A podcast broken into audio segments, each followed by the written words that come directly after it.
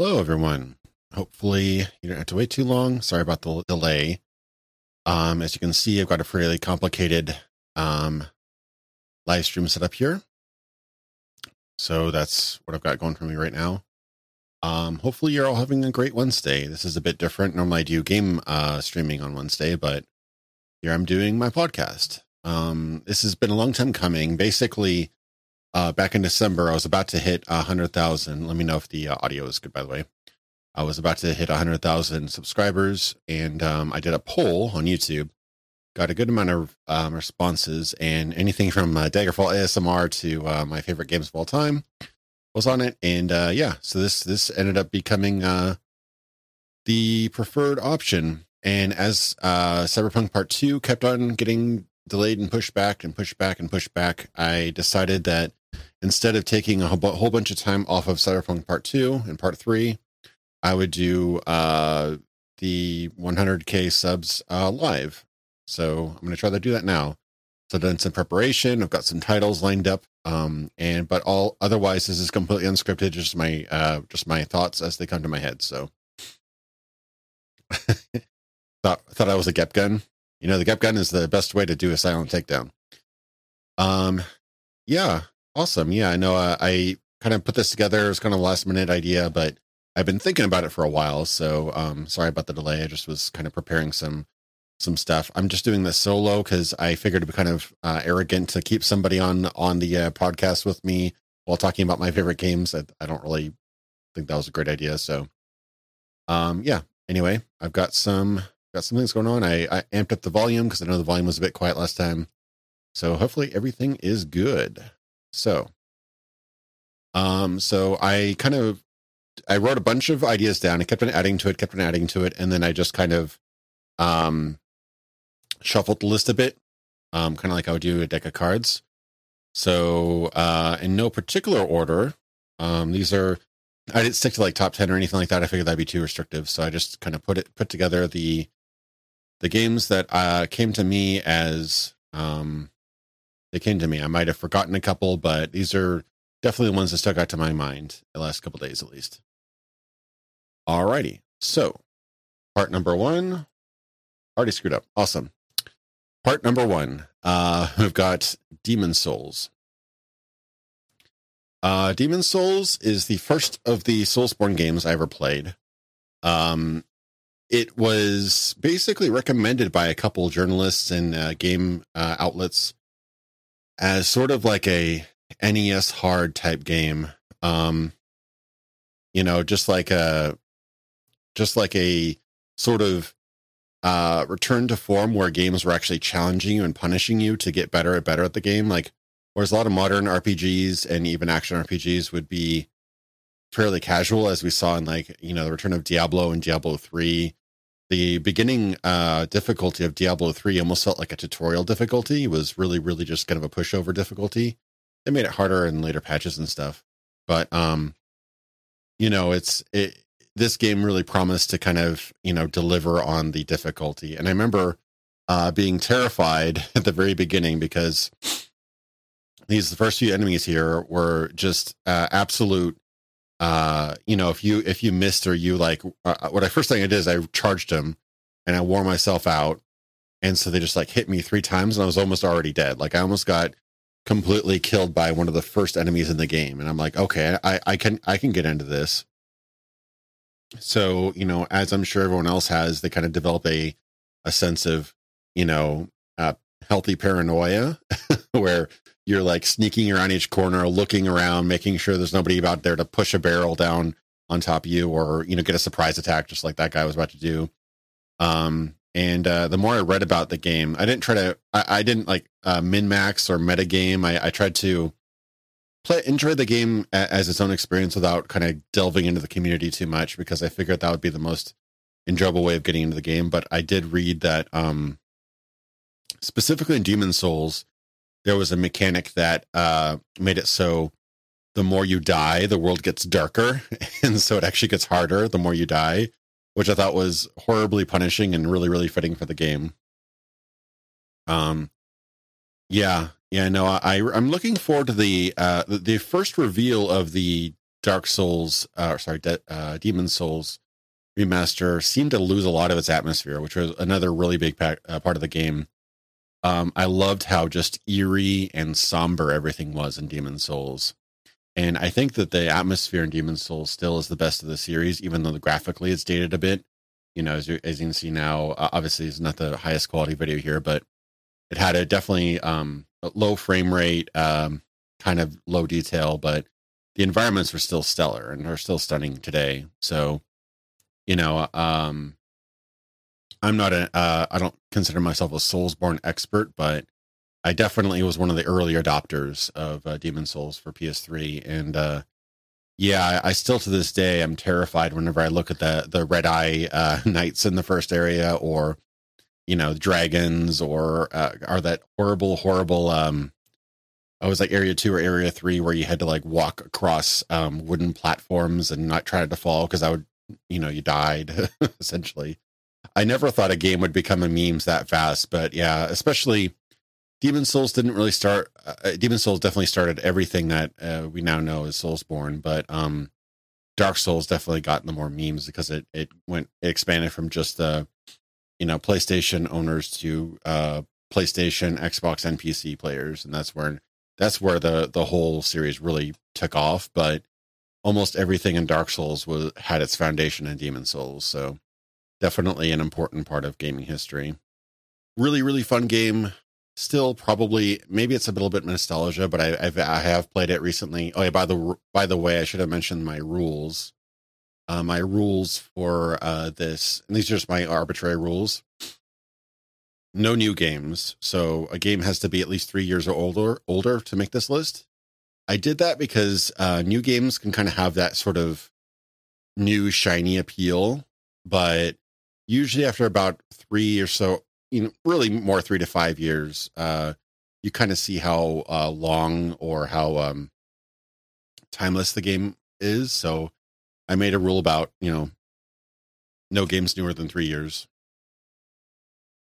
Um, I also did a, a um, I have to have uh, played it within the last year or so. Um, some of these are a little bit of a stretch, but I, I have played, I think, 95% of these within the last year, maybe a couple of them a little bit longer, but I can't just bank on the nostalgia. I'll actually have to have played it recently. Um, and another factor is um, it has to still be enjoyable as is today. So games that I can't revisit today, right now, and play I, are discounted. So, like for example, I doubt I, if I was a huge fan of Star Wars Galaxies, I couldn't put that on the list because it's not really playable at, in that condition today. So those are my my rules for this. Um, because I may like say, "Oh my god, Doom Eternal is the greatest game ever," but if um if it, in five or three to five years, if I I realize, oh, you know what, there's actually a couple mechanics and a couple parts that weren't so great, so. Oh, I got all, all physical copies of all three Troika games. Yeah, um, actually, I didn't put any Troika games on here. I love them. I don't know if I'd call them my favorite games. They're definitely amazing games. Um, Mm, I probably should have put vampire in here. Oh well.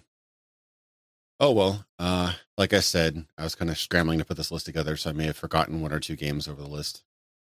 Anyway, so that was Demon's Souls. Rough overview. Um, definitely one of my um, definite uh greatest of all time games. It really was a huge game changer. I mean, it, it's rare when you when you uh, see the release, um, you know, firsthand of a a clone maker. You know, Demon's Souls clone and Souls like games have become a genre, you know, like just like Minecraft before that, just like um Diablo for the before that, just like Doom before that, you know. Games can start a whole series of clones and and uh wannabes.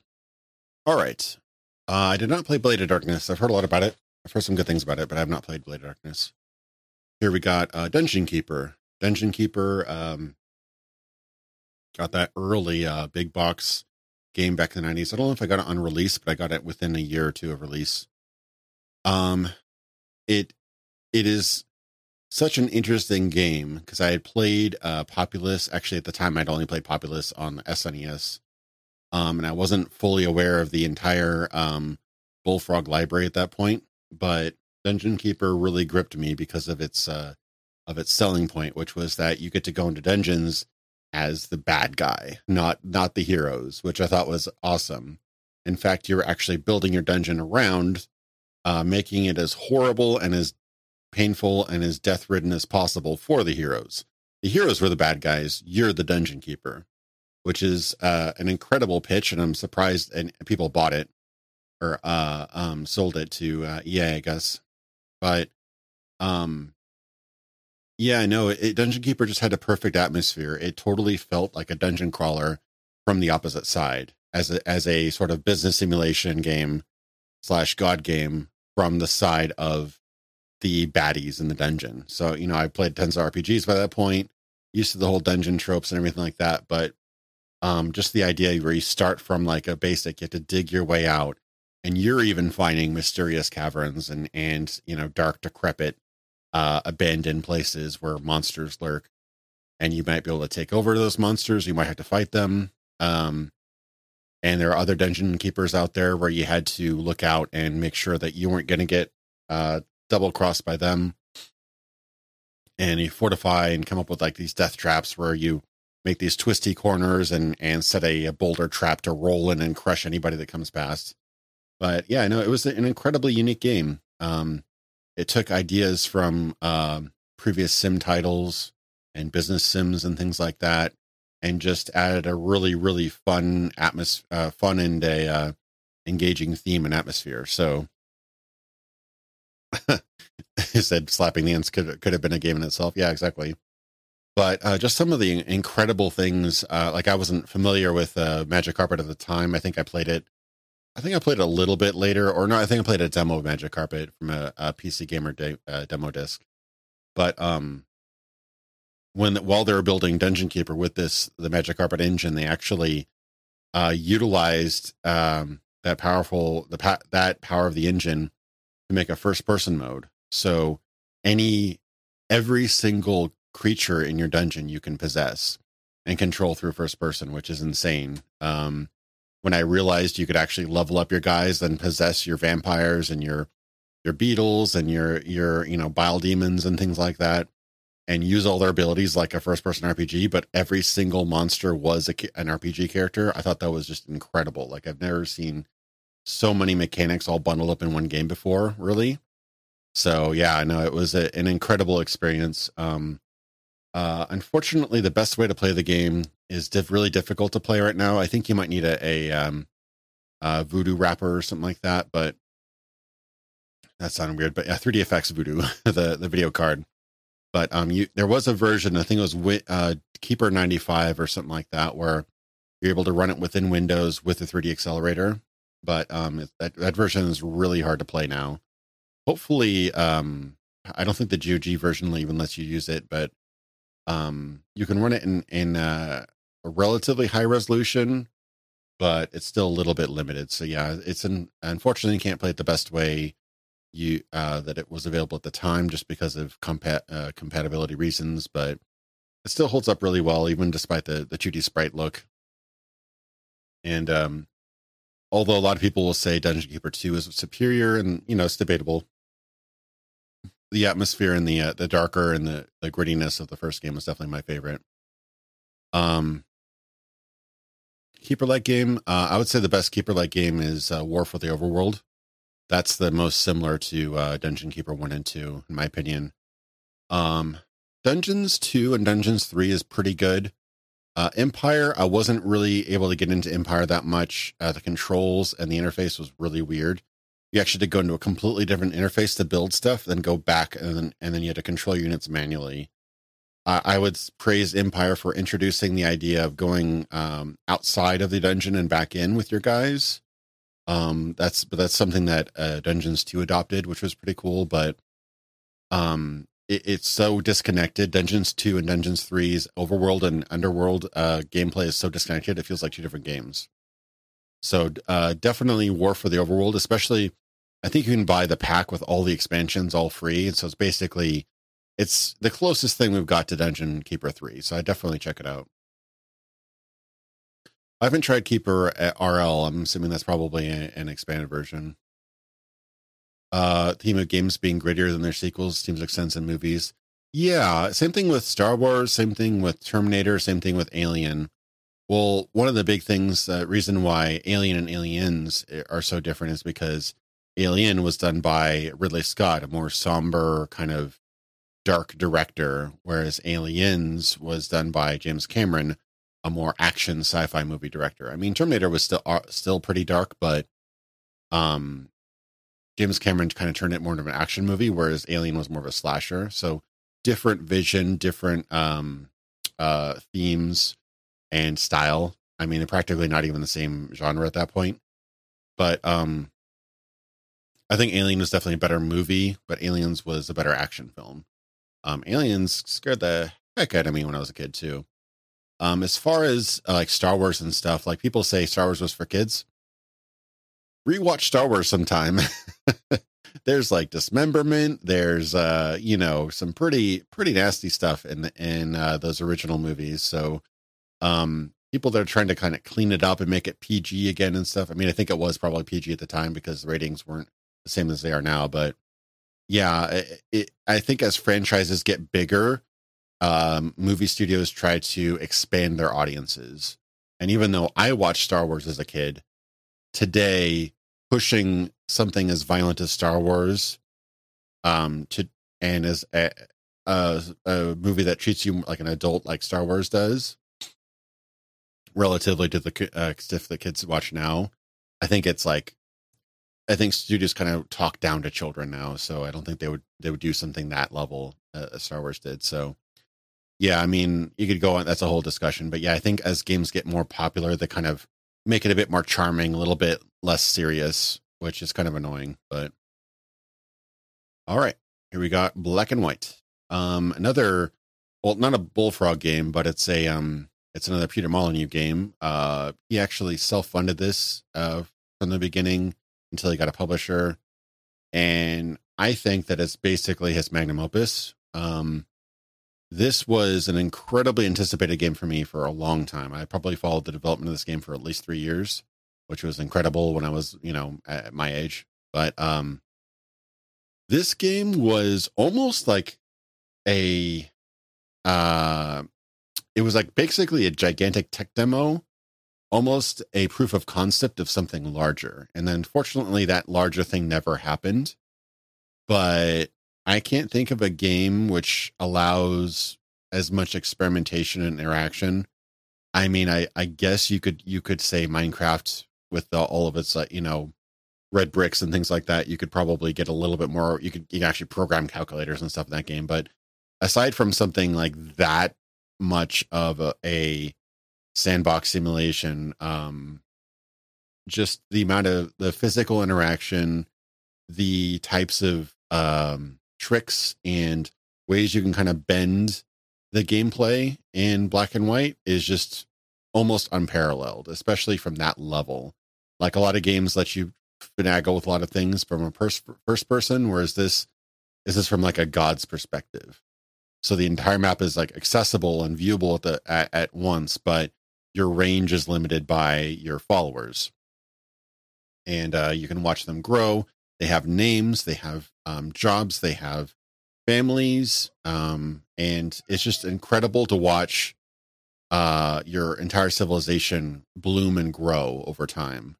And uh, I love games like that where you can actually just kind of get emotionally attached to your, your villagers and stuff and kind of follow them around and you know, help him out. Oh, you know, so and so is hungry. Let's let's uh, throw him a goat or whatever. You know, kind of play around in your kind of you know digital sandbox world. So, um, yeah, no, and, and uh, I cover this in my God Game documentary. If you're interested in God games, I highly recommend that it's like a feature length documentary I spent almost a half year on. Um, it, I, I like like the visuals of black and white 2 are incredible. They're still looking great looking today, um, but they definitely toned down the feature set. Like I would kind of compare it to Fable, Fable 2. Fable 2 is probably a, a superior experience, but Fable 1 tried to do so much more than Fable 2 did. Like Fable 2 gave up on a lot of the on a lot of the more ambitious aspects. And uh, uh Molyneux kind of does that with uh, his games. He kind of tones down his his ambition.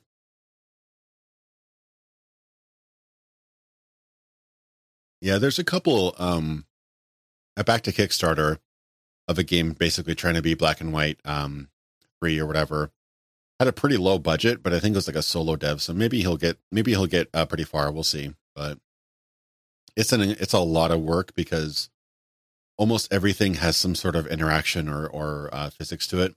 I mean, I, I would say I, I don't know if they used a, a, pre-made engine for black and white. I thought that I got the idea that it was all kind of custom, so you'd probably be able to lean on Unreal Engine or Unity for a lot of the physics interactions if you're going to make a new game. But um, just all of the interactions, like everything interacts with each other. So, uh, you know, it's a fairly simple uh, basics. Like most of the resources are either food or um, uh, lumber.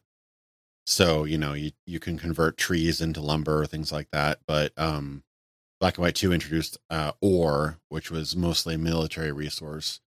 But uh, you know, and obviously faith is your main resource. So the idea that you you get people to pray to you and increase your your uh, your power that way. But all of the uh, miracles you could do just really kind of add a, a huge level of interactivity to the game. Like you can um, sprinkle uh, rain over a farm to uh, increase the how fast it grows. Uh, you can do it with trees as well. It's actually like a, a tactic. Um, it, I don't think it was as balanced as it could be. I think you could probably patch the balance to make the game better. But if you ran out of trees, you'd kind of be boned. So sometimes you'd have to actually plant, move trees out, and then just water them so that. And if you a tree grew to maximum size, it would spawn smaller trees. So there's all these really crazy um, interactions and ideas that like you actually have to work about worry about the ecology of your island because you have finite resources. Really cool. Um yeah, I know and and Black and White 2 has some really really uh uh cool things like the like I, th- I forget what they're called the the more powerful miracles, epic miracles, right? Like creating volcanoes and hurricanes and stuff like that. Those are awesome. Um, the first game didn't have those, but I, I think the the core gameplay loop was more interesting in the first game even though it doesn't have the the you know wars and battle mechanics and things like that. But yeah, if you could combine the best ideas of Black and White and Black and White Two, I think it'd, you'd have an, incredible game for sure. Also, Black and White Two didn't have multiplayer for some reason. Um, but yeah, no, probably my favorite uh, God game of all time. Um, you know, uh, easily just just an incredible experience. I really recommend trying it out. It's a bit hard to get a hold of right now. It's not as they haven't gotten the rights from GOG. GOG hasn't gotten access to it. Um, but if you look in the right places, you can usually find a pre-patched version that will run on modern systems. So definitely recommend checking that out. All right. So this game might be familiar if you're a uh, Xbox 360 or PS3 fan. Um, one of my favorite shooters of all time. Uh, it was actually kind of a combination of classic um, stealth games like Thief the Dark Project and like a modern shooter. Uh, I don't know what, what you compare it to. Maybe like a, a Wolfenstein or uh, not like classic Wolfenstein, but you know, modern shooter meets uh, stealth game with light mechanics. But uh, on top of all that, which was good enough, like um, the story was just super unique and really entertaining. Uh, this is the Darkness from uh, I forget which year it is, but the Darkness from uh, Xbox 360 and PS3. Um, the game that describes Inigo's hearts. Yes, yeah, I'm dark inside. Um, uh, supernatural gangster uh betrayal story. That's the darkness, which is super weird, but it works really well and uh, I'm sure if you're familiar with the game, um, the, it was voiced by um, the lead singer to Epic, I think it was. Is that the band name? Or no, that was the, their famous song. It was. Um, I cannot remember anything about it. Lead singer, lead singer of, of a popular band in the '90s. Anyway, this guy has incredible voice control. Um, he plays the uh, the titular darkness, which is this demon that infests uh, the main character. I think on his twenty first birthday. Faith no, yeah, Matt, Mike Patton from Faith No More, and their favorite their uh, famous song is Epic. I think it was. Yeah, Mike Patton actually has done several uh, zombie movies and things like that, or just as the voice of the zombies because he has incredible vocal control. and uh, he had so much life to the game because uh, basically you play. Um, I totally spaced out on the guy's name, but you play the main character is a gangster who's celebrating his 21st birth, birthday when he dies. Spoiler. Um, but he actually gets reborn as something other than human. He's basically possessed by the darkness, which is this demon that's been um, existing as like a parasite throughout time for very long time. We don't know exactly how long. Um, but yeah, Jackie, I think it's Jackie, right? Um, yeah, uh, uh, uh, early Starbreeze was amazing. Um, this game and um, also the surprisingly the uh, Chronicles of Riddick game are both of them, I guess, are incredible uh, stealth slash uh, shooter games, which um, follow very similar to this. I think I like the setting and the story of this a lot better, but I played the um, the uh, Butcher Bay and um, something something whatever the sequel was years ago, and they're both great games. Um, yeah, he worked on Left 4 Dead as some of the zombies. Um, Mike Patton did. Anyway, his his like uh the creepy things he can do with his voice are really good, and they've actually did very little filtering for the uh, voice of the darkness. It was just mostly him. Um, but he has a ton of character to it. He's constantly telling you to do horrible things, and if you give in to those uh, desires to do horrible things, he'll like kind of like tease you and taunt you for it and everything like that. It's like you know, didn't that feel good or whatever? You know, he do all these kind of creepy things. Um, but it's also somewhat like somewhat of a mild strategy game. It's really weird. You can actually, like you see on the screen there, you can summon little demon uh, allies uh, to help you, like you know, tackle people. I think one of them, uh, I forget exactly all, everything they do, but they, they'll help you out in in various puzzles and in battles.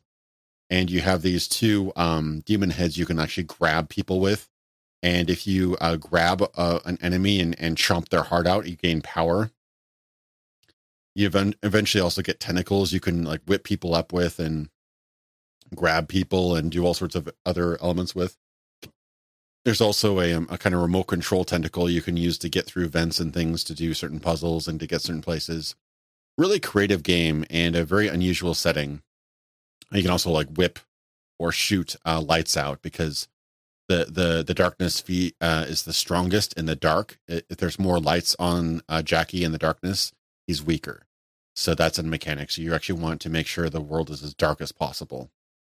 Um, the one flaw I'd say with the game, other than never getting a PC release, which I'm still mad about, never never came to PC, uh, is that it is kind of hard to see a little bit when you're in the darkness. They kind of tried to fix that in the sequel. The sequel took a more kind of cartoonish look to it, um, but they basically made the darkness purple light rather than actually being dark, which I think really ruined a lot of the atmosphere. Like you'll see a lot of just plain dark or almost black throughout the game, the original game. In the sequel, it just gets purple, and I, I just, I don't think that works quite as well thematically. Even though gameplay wise, you can see better. I, I don't know. I think there's a, there's probably a happy medium there somewhere where they could have gotten to. Yeah, Darkness Two is definitely different. It was much more like a gra- uh, graphic novel style feeling game. A little bit, a little bit lighter in the tone. I, I definitely like the original better, but uh, Darkness 2 had a PC port, which plays inc- much, much better than the uh, the 30 FPS uh, console versions do, but worth playing them. But if you can get your hands on the original, I definitely recommend it. Yeah, you see he's like popping lights out um, to make sure it's all dark and and uh, you know his darkness powers are all at the max. But yeah, you can even create like s- small singularities with your darkness eventually. But I won't spoil more, much of the game. But yeah, eventually you get to learn a lot about the lore about the darkness just enough to get you really interested in the lore and the history, but not enough to like come get you bored of the idea. Like it, it, it, it teases you enough of the lore to make you want more, basically. So definitely recommend the darkness. I really hope they get a remaster or something at some point. But having heard of the state that uh, Starbreeze is in, I have no idea where that would come from. But we will see on that. But yeah, the darkness is a great game, one of my favorite shooters. All right. Well, this game um, was one of my most anticipated for years. Um, it came out, and I was originally disappointed by it, but uh, the more I played it, the uh, the more I actually realized how much um, I liked it. Basically, the uh, the division was what was that 2016 i think 2015 2014 i don't remember which year it was Um, definitely came out later than it was supposed to, but it was uh, definitely my highlight of that year. At its core, it's basically a looter shooter from third person um, with like mild stealth elements and things like that. But um, it, it's just a really, really incredible atmosphere, really incredible um, gameplay, and also very timely uh, setting, as we can see over there with the crazy pandemic and you know uh, uh, sy- systemic collapse and things like that. Um, yeah, no, it, very, very. Uh, basically, the game would have gotten delayed or canceled had it been released in 2020. Let me put it that way. Um, uh, man, I haven't heard of One Must Fall 2097 for a long time. That was that old uh, DOS fighting game, right? Um, let me uh, skip to the game here. Yeah, so looter shooter, not incredibly unique, but um, extreme attention to detail, great atmosphere. Still one of the best looking games ever, I think. Um, especially if you play it at night with the uh, graphics turned up. You get the particle lighting and you get the snowflakes lit by all the police lights and the warning lights and everything like that. Just an incredibly um used to keep on abusing that word atmospheric, but that's that's what it is. It's just a really amazing immersive experience. Um probably up there with uh, Destiny as far as some of the most interesting uh, UI decisions. Your UI is actually kind of like um uh, Dead Space, it actually floats in real and 3D space along with your your character. And if you like, uh, if you lean against a wall, the cover will actually stick to the wall uh, and align itself with the wall. A lot of little things like that. Like all the navigation points are actually uh, 3D uh, vector lines in the actual game world. And um, yeah, just a, amazing. Um, uh, the sort of volumetric um, lighting, smoke effects, particle effects, and uh, the shooting is also feels really good. Um, uh, the the problem is that later later uh, on the game does have very bullet spongy enemies, but um, very interesting setting. Definitely not the best, most accurate Tom Clancy game. Definitely not that. I mean, you can you can shoot um, higher level thugs in the head, um, point blank, and not kill them. So, um, yeah, 2016. Hey, Game Matt. Yeah, we played a uh, Game of Matt and I played a uh, a stream of division not too long ago, actually. Um, but yeah, no, it's it's uh definitely imperfect, but it was a, a very enjoyable experience to me, and I thought it had a really uh interesting, if albeit flaw, uh, imperfectly implemented multiplayer idea. Like the Dark Zone, I think was um great idea. Just that execution wasn't quite there um, with the cheaters and stuff like that. But the idea that you can fight over really, really good loot and be betrayed at any point in time, I would like to see more games kind of play around with that.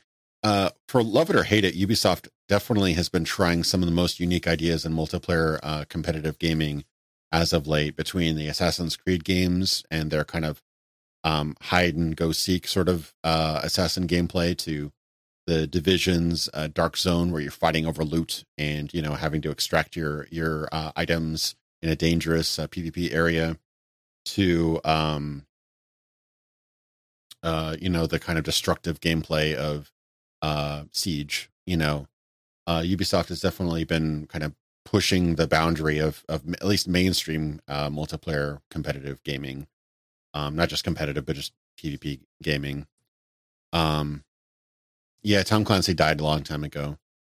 Um, I think at least ten years ago. I'd have to double check, but yeah, no. By before then, he'd actually sold his name, his actual name brand to Ubisoft.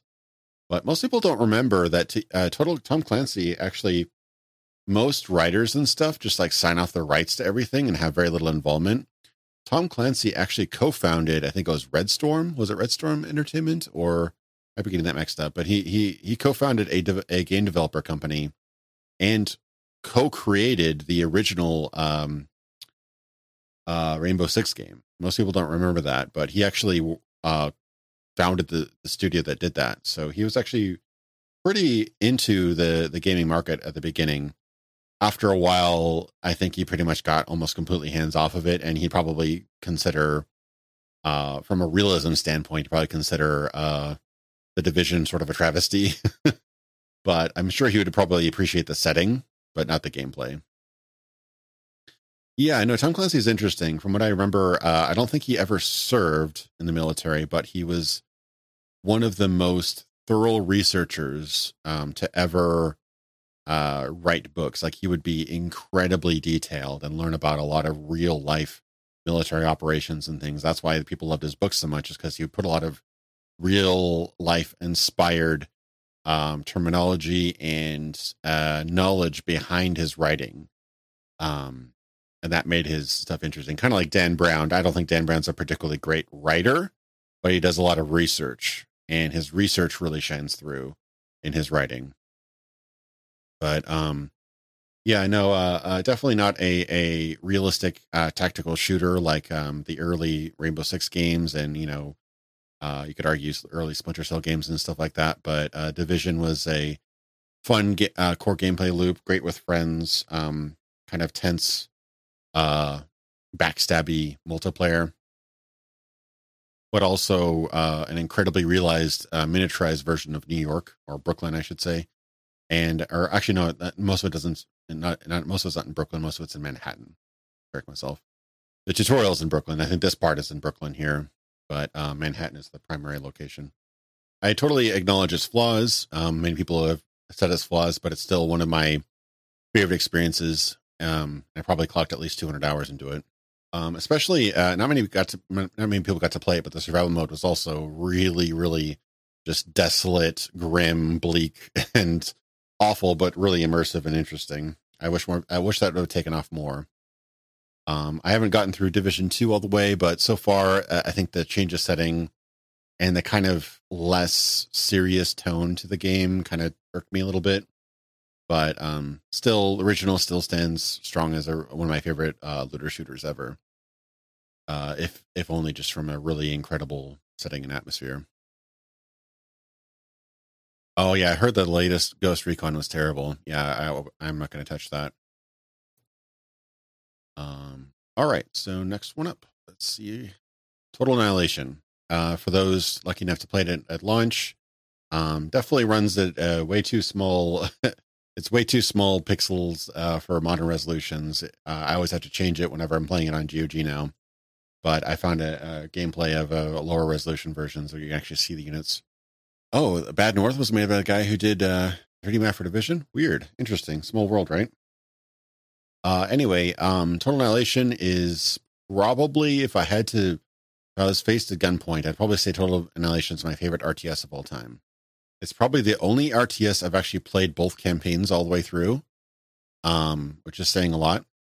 And uh, it it's hard to describe why Total Annihilation is so cool, but I'll try to explain it.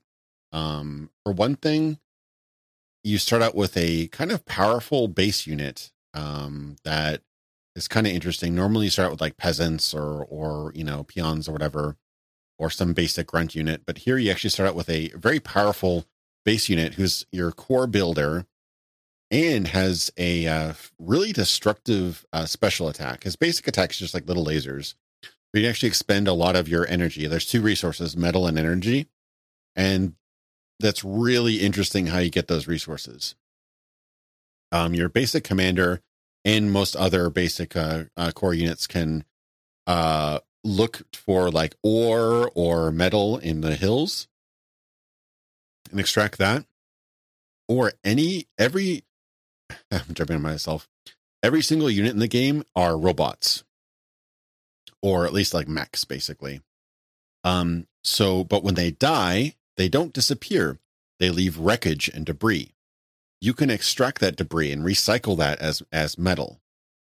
And there, uh, yeah, there's like a little metal spot right there. He's building a metal extractor.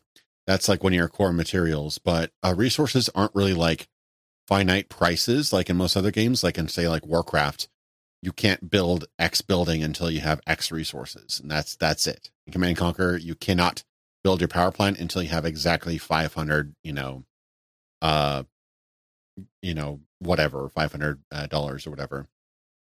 In total annihilation, you can actually start building anything at any time. But if you do not have a sufficient flow of resources, it will take much longer or will just kind of halt after a time. So buildings require quite often energy to build, uh, metal to build, and time. And the more energy and more um, metal you have, it'll actually accelerate the building process. Every single one of those plants and trees you can actually harvest for energy. You convert uh, organics to energy, and any like uh, rubble, debris, or uh, wreckage of of the of your units or other units um, into metal. And so it's a really natural kind of organic way of collecting resources. Um, but you can also like build, uh, um, you can also build water like hydro plants. You can also build geothermal plants. You can also build solar um, uh, energy plants. You can also build wind energy plants, and wind will pick up and change direction and do different things depending on like the the the geography and the time of day and everything like that. It's just really like tons of depth just on collecting resources. You know, like when you when you compare a game like this to Warcraft, Warcraft, you can go to gold mines and you can chop down trees. That's it. This game, there's like so many layers to actually collecting resources. Like in a pinch, I would actually go out with my commanders, uh, my commander and a couple of construction units, and just like suck up the remnants of a previous battle, just so I can get enough metal to build my next army. You know, things like that. This game also had an, incredible amount of units. Um, I I forgot the exact number, but more units than pretty much any other RTS at the time.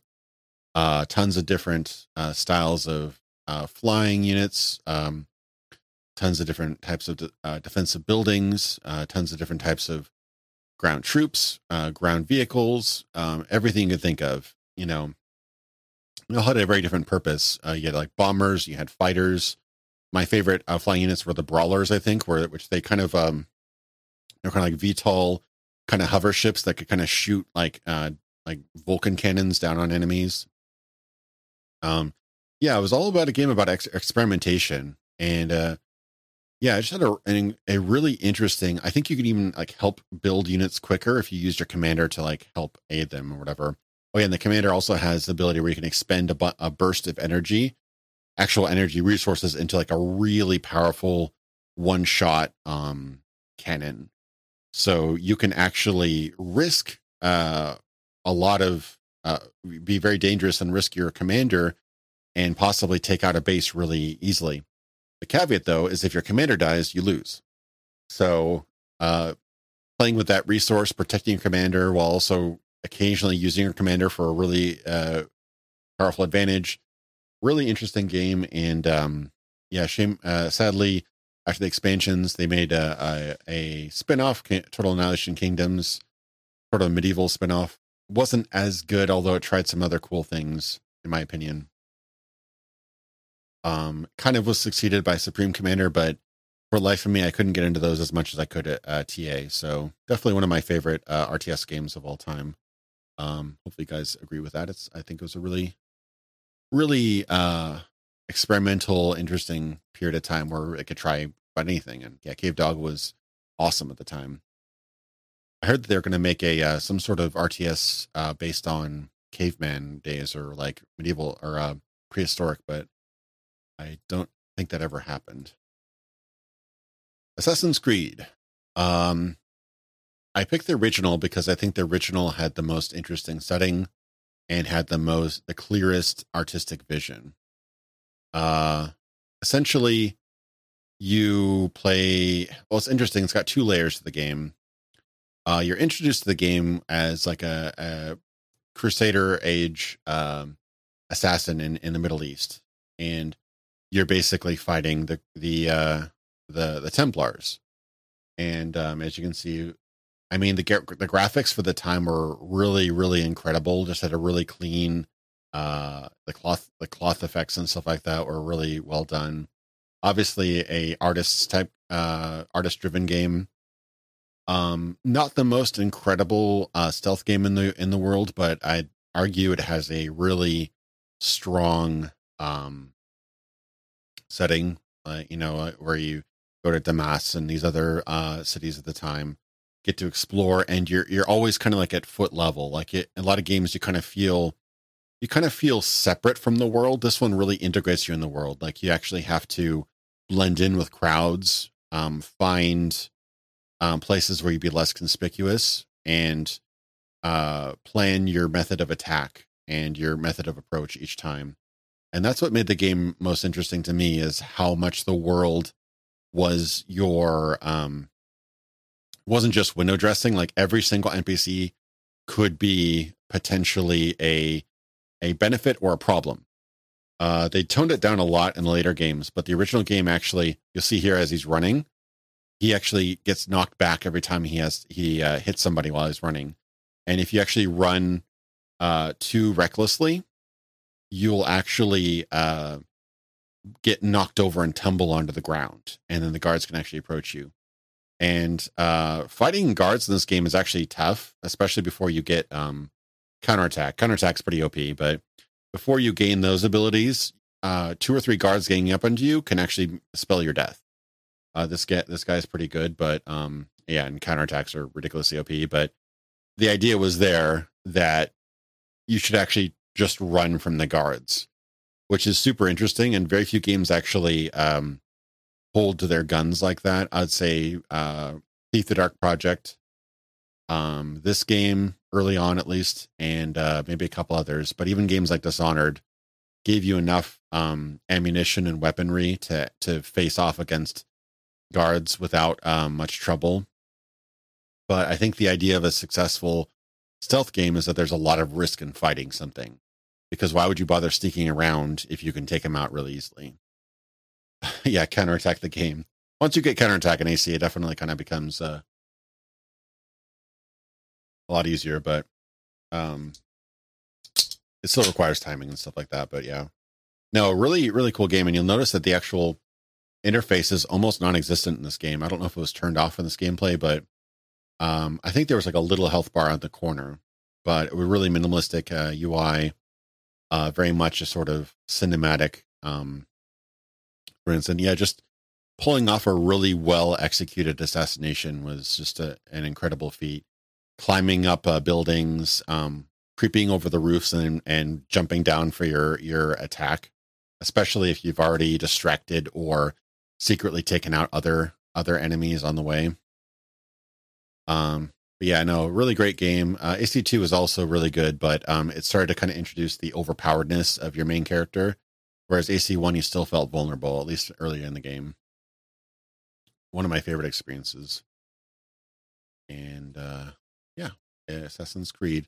I want to do a playthrough again uh, at some point, um, and uh, maybe on a live stream or something like that. Maybe the PC version. It could be a lot of fun. Okay. So the stream has now been augmented.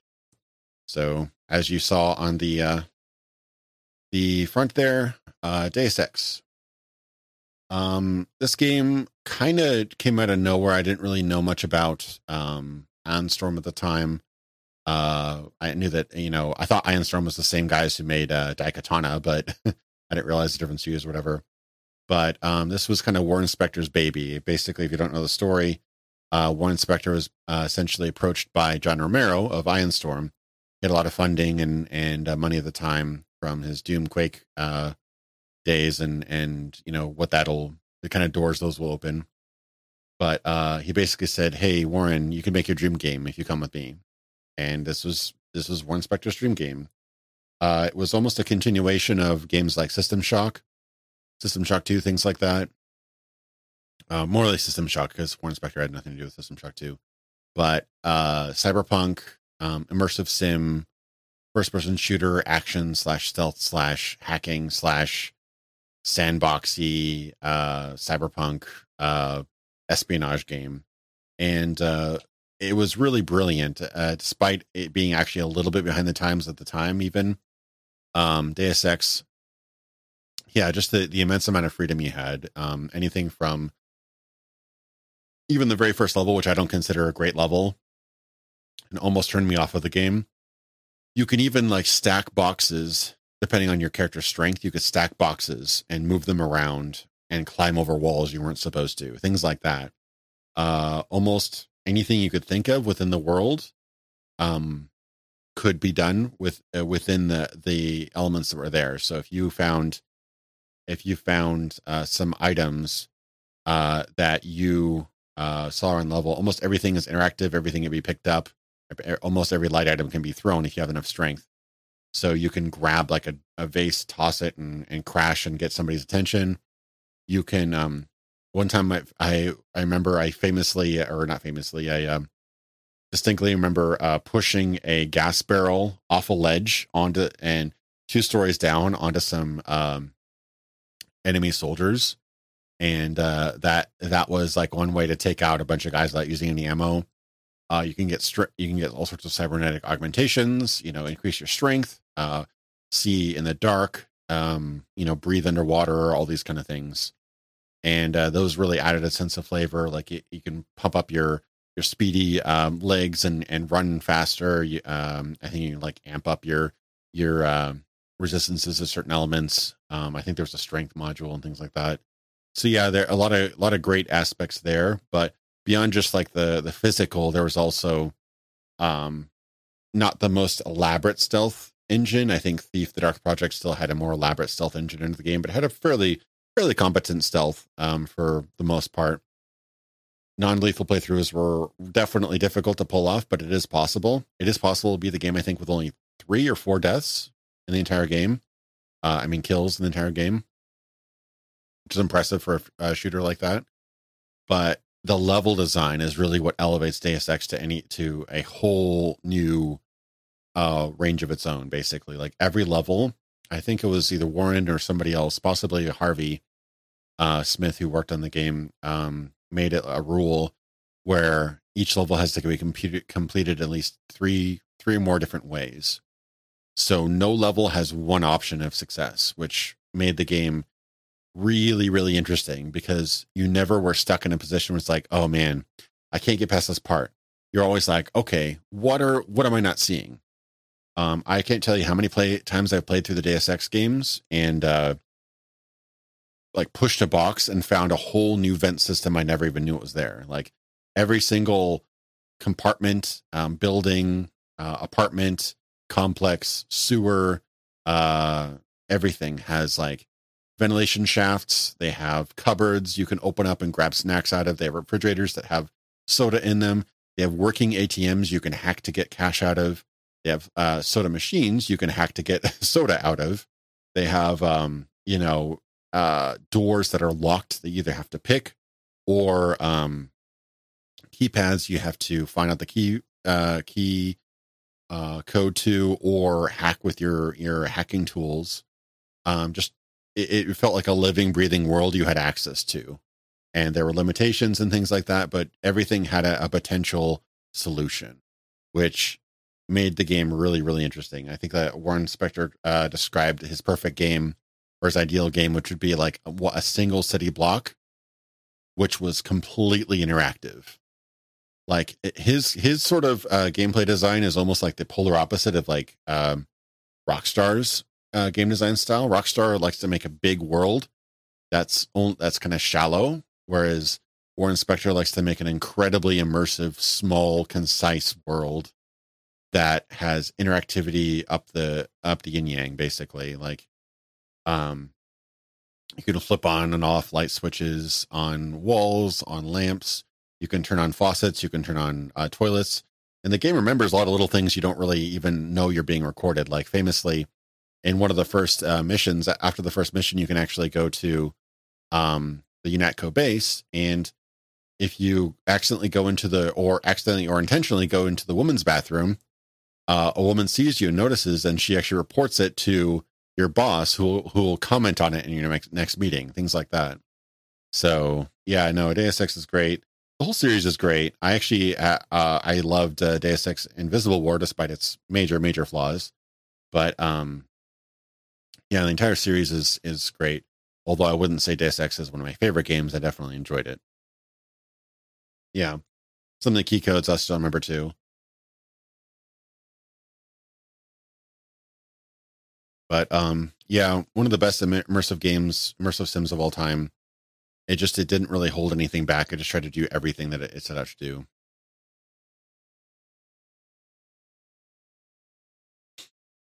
Um, arguably my favorite game of all time. Uh, I that kind of changes from day to day, but yeah, Deus Ex definitely had a uh, a long time. I mean, it's already uh, what twenty years old, I think.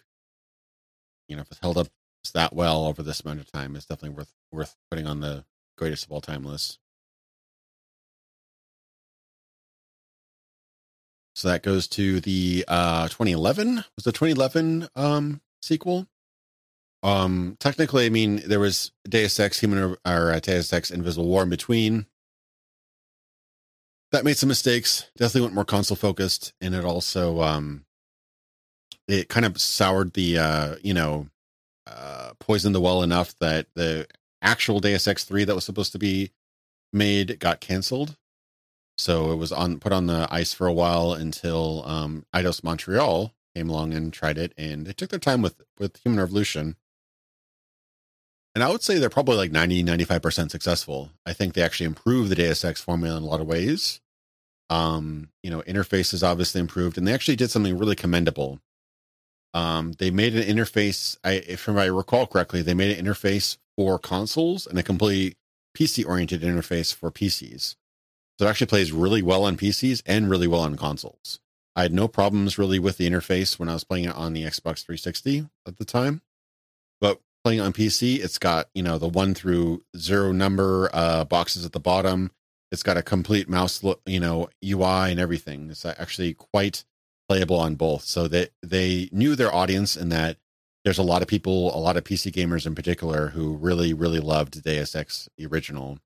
And I'd say uh, Human Revolution is definitely more Deus Ex 1 than Deus Ex 2, although it does make some uh, fairly drastic changes uh, to certain things. Like, um, probably the most contentious thing about uh, Human Revolution for me was its power system.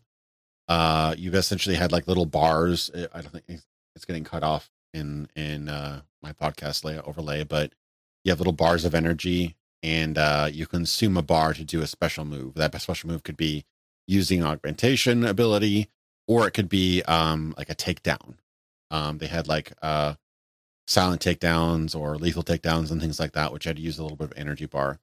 And your first energy bar regenerates, but after that, you have to use items to regenerate more.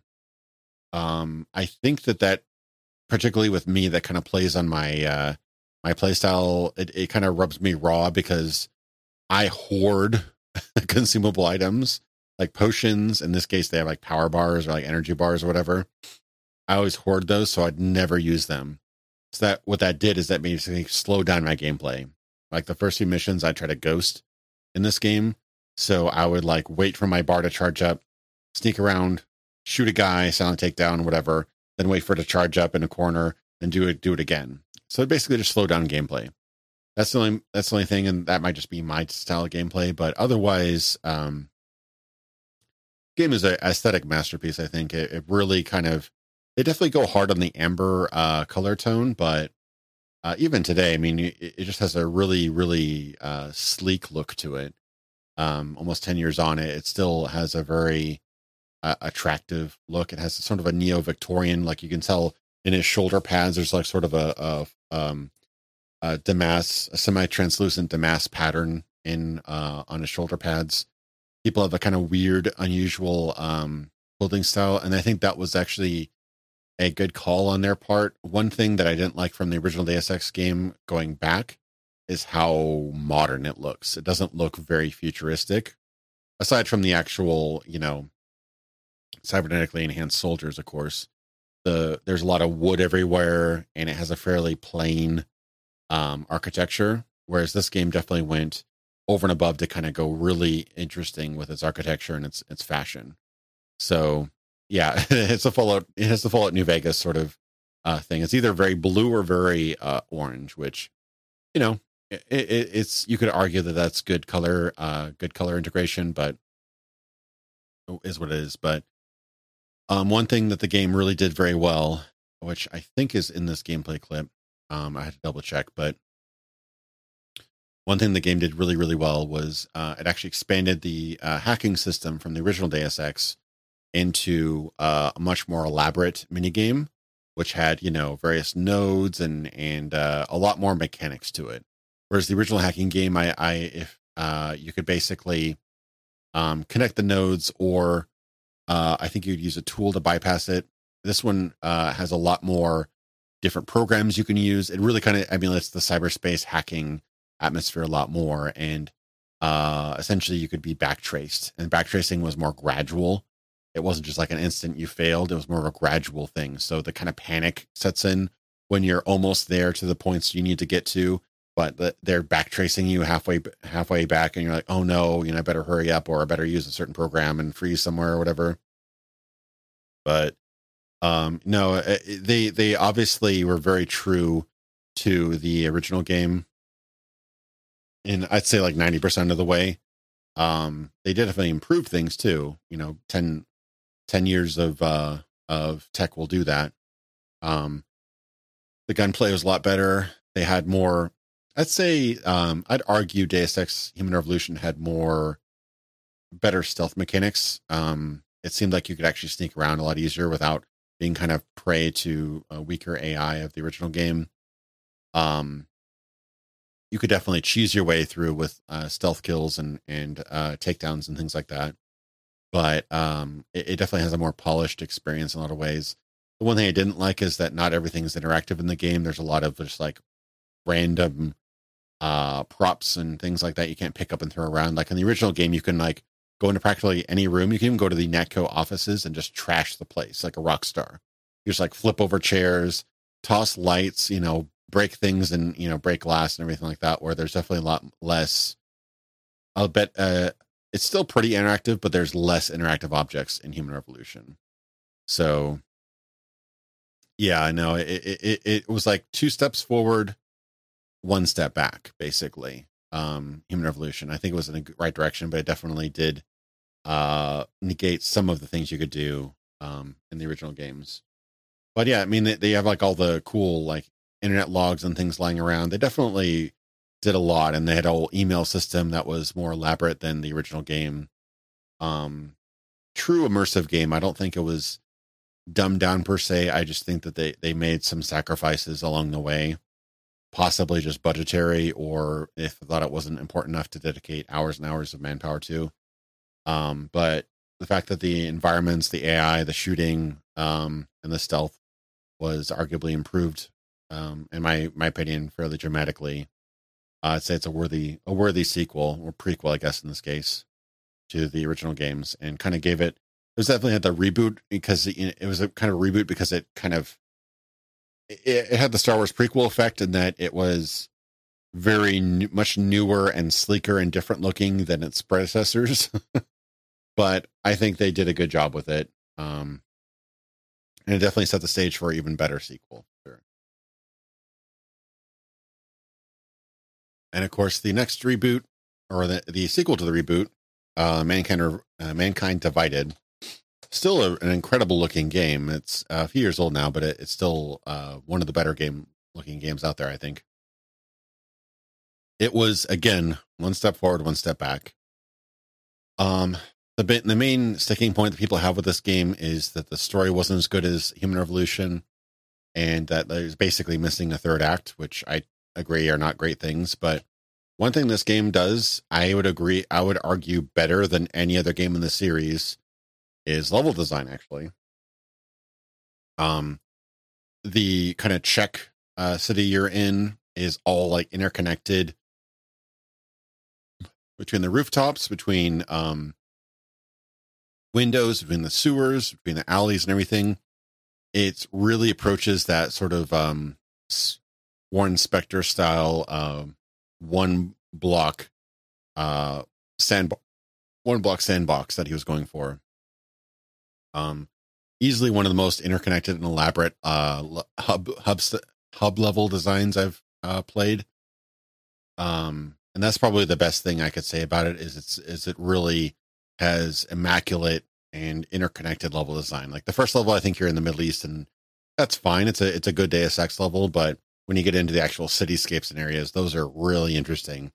And because they're so vast and so elaborate and so interconnected, you can like climb through out a window along a ledge into another window into an apartment and go into a completely different area. And it feels like you're actually peeking into somebody's private life, you know? I'd say that uh, Deus Ex and actually surprisingly, um, uh, Invisible War, Deus Ex 2 had re- possibly even better um, uh, apartment level design. It was more broken up, wasn't as uh, open and, and large as the original game, but Invisible War had some great uh, kind of inner inner city sort of uh, environments and levels that had you know vents and various connected apartments and buildings and things. But uh, Mankind Divided did that only like I think even better. Like I accidentally climbed through this elaborate uh, uh, sewer system down and and snuck up onto a boss of a mission without even realizing it was a boss. Took him out and realized, oh man, I was actually supposed to go there a completely different way, but because it's all interconnected and I managed I managed to find a hidden opening into the sewer, I managed to avoid like 50 guards that way. so it's a really, really interesting um, making game, and it's got to be extremely time consuming and probably pretty expensive to do it that way. And sadly, uh, because the game wasn't a, as much of a hit as Human Revolution, it basically put the series on ice, which is really unfortunate because I'd say Mankind Divided is an incredible game, despite its uh, being cut short. So, you know, it's an incredible two thirds of a game, basically. if you can deal with that, especially on sale, I mean, I don't see any reason not to try it out. It's uh, still a great uh, Deus Ex game. And as somebody cleverly said, I forget who it was in one live stream, was that even the worst Deus Ex game is still a great game, which as long as you're not counting uh, the fall as a Deus Ex game, which who would, who would, right? Uh, I'd say, I'd say that's absolutely true. Yeah, this one I think improves the the shooting a bit more. I think you got a little more parkour and stuff now, and you, you still got the liftable items and stuff. But I was also frustrated by like going into my apartment. Only half the objects were were uh, interactive, which was a bit disappointing. But it still has that sort of next level environment feel and everything, and it also does some interesting things with dialogue. I, I think you actually are able to complete miniature objectives with the dialogue um, and get experience and things for it, which was nice. Um, playing with some of the more RPG elements of the series. Yeah, Project Snowblind was supposed to be another Deus Ex game, but it got it got kind of rebranded and reformed into more of an action game. But there are definitely traces of Deus Ex. Um, Mandalore Gaming did a video on that. I'd recommend checking that out. Really good. Um, so yeah, um, basically any of the Deus Ex games you can't go wrong. But if I was held at gunpoint, I would probably say Deus Ex, Human Revolution, uh, Mankind, uh, Divided, and then Invisible War. Um, but even Invisible War, I'd still give like a seven out of ten, or seven, or like an eight out of ten, or whatever. Um, but yeah, no, it's it's a great it's a great uh, addition to the series. It's just sad that they got kind of screwed over by either time, budget, or publisher deal, or whatever. Also had a terrible. I think uh, this one had a terrible DLC pro- program that probably hurt the game sales as well. So, you know, marketing and uh, publisher deals can can really uh, uh, mess you up just as much as uh, internal development can. So, too bad because it's actually a really great game. I'd recommend checking it out. So this is uh, Arkane Studios Prey. Arkane Studios uh, is basically trying to be Looking Glass 2.0. They've been making uh, uh, different uh, Looking Glass style games. They tried to make a essentially Ultima Underworld 3 with um, their first game, Arx Fatalis. Then uh, they tried basically doing that again with. Um, didn't they do uh, um, Dark Messiah of Might and Magic. I believe they did. Um, that was another kind of take on the Ultima Underworld take. And then they tried to do Thief with Dishonored and Dishonored 2. And then Prey is basically their attempt of doing System Shock. They've ba- basically been going through the list of Looking Glass games and we try to recreate them for a new audience, which is um, pretty cool. Uh, Prey is not without its flaws, but uh, I think it's uh, definitely worth uh, checking it out on, in terms of being one of the best uh, immersive sims of the last 10 years. I would say it's not as good as the the Deus Ex uh, mainline games, um, at least better than uh, Human Revolution, Mankind Divided, and the original, but um, there's some pretty interesting things. I think the biggest flaw with Prey is I don't think I think the setting and the enemies, uh, the the the um, mimics and things like that, where they'll they'll shape shape shift into various items. I think that's a super cool idea, and I and I love the implementation of it. that doesn't quite fit with the stealth system. That's my biggest complaint of the game. I think the stealth system and the setting have a little bit of a little bit of a disconnect. I think that it would have been better if you had more humanoid enemies uh, that were a bit more predictable, because stealth requires you to have some more prediction. Like I'd I'd argue the same way with the end of uh, Thief the Dark project, in that um, toward the end of the Thief the Dark project, uh, you get to see more kind of semi Lovecraftian um, slash monstrous enemies, and I think the game gets less fun because of it. Whereas in the beginning, you're fighting more humanoids, which you can kind of predict. They speak their mind. You know, it's like, uh, you know, why'd that torch go out? Must have been the wind, kind of thing. You know, they kind of talk amongst themselves. And so you can kind of predict what they're going to do or what they're thinking. Whereas monsters are more, they're definitely scary. And it's cool to kind of sneak around the bigger enemies and stuff like that. But um, it definitely makes uh, stealth a bit less um, you get less feedback, I guess. I guess that's what I'm trying to say. You don't always know when an enemy is about to come after you. Yeah, yeah, you can't really stealth a mimic so much. So that's my complaint about it. But um, at its heart, it's absolutely a, um, immersive sim. Um, you know, the whole email thing. I think it even has like the famous code that you implement in one of the doors. It's absolutely a System Shock, you know, successor if it doesn't quite rise to the same level of interactivity System Shock. It does have incredible level level design, and it has, um, like System Shock 2, it has a really interesting branching progression system where you can become like an engineer, you become more of a stealth guy, you can become a running gunner, and depending on your uh, particular build and playstyle, you'll experience a very different version of the game. Like if you're a running gunner, you're going to be shooting guys, you're going to be throwing grenades, you're going to be, you know, recycling everything you find uh, in the game world to make more bullets. You're going to be doing all that kind of stuff. If you're a stealth type person, you're going to be uh, hacking, you know, hacking things. If you want to, you can hack the turrets and use those uh, against enemies, which I did. I thought that was super fun being able to hack and repair turrets. Um, uh, as like an engineer type. Um, but yeah, no, there, there's a lot of different angles you can take at the game. And again, there's like, there's vents, there's other avenues that are blocked off if you don't have that skill set. So revisiting the world as a different type of uh, character is super entertaining, and the game is really replayable. And if you play the game once, you're actually doing a disservice to yourself because you're only getting like a third of the game. when you re- when you replay it again as a different type of character, you're seeing a whole other angle to how you could have played.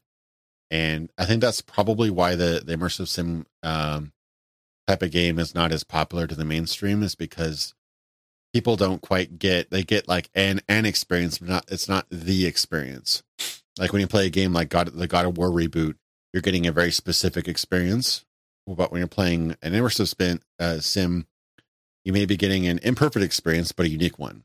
So i think that's what kind of makes those games most interesting to me but i can see how the average player may not appreciate that as much.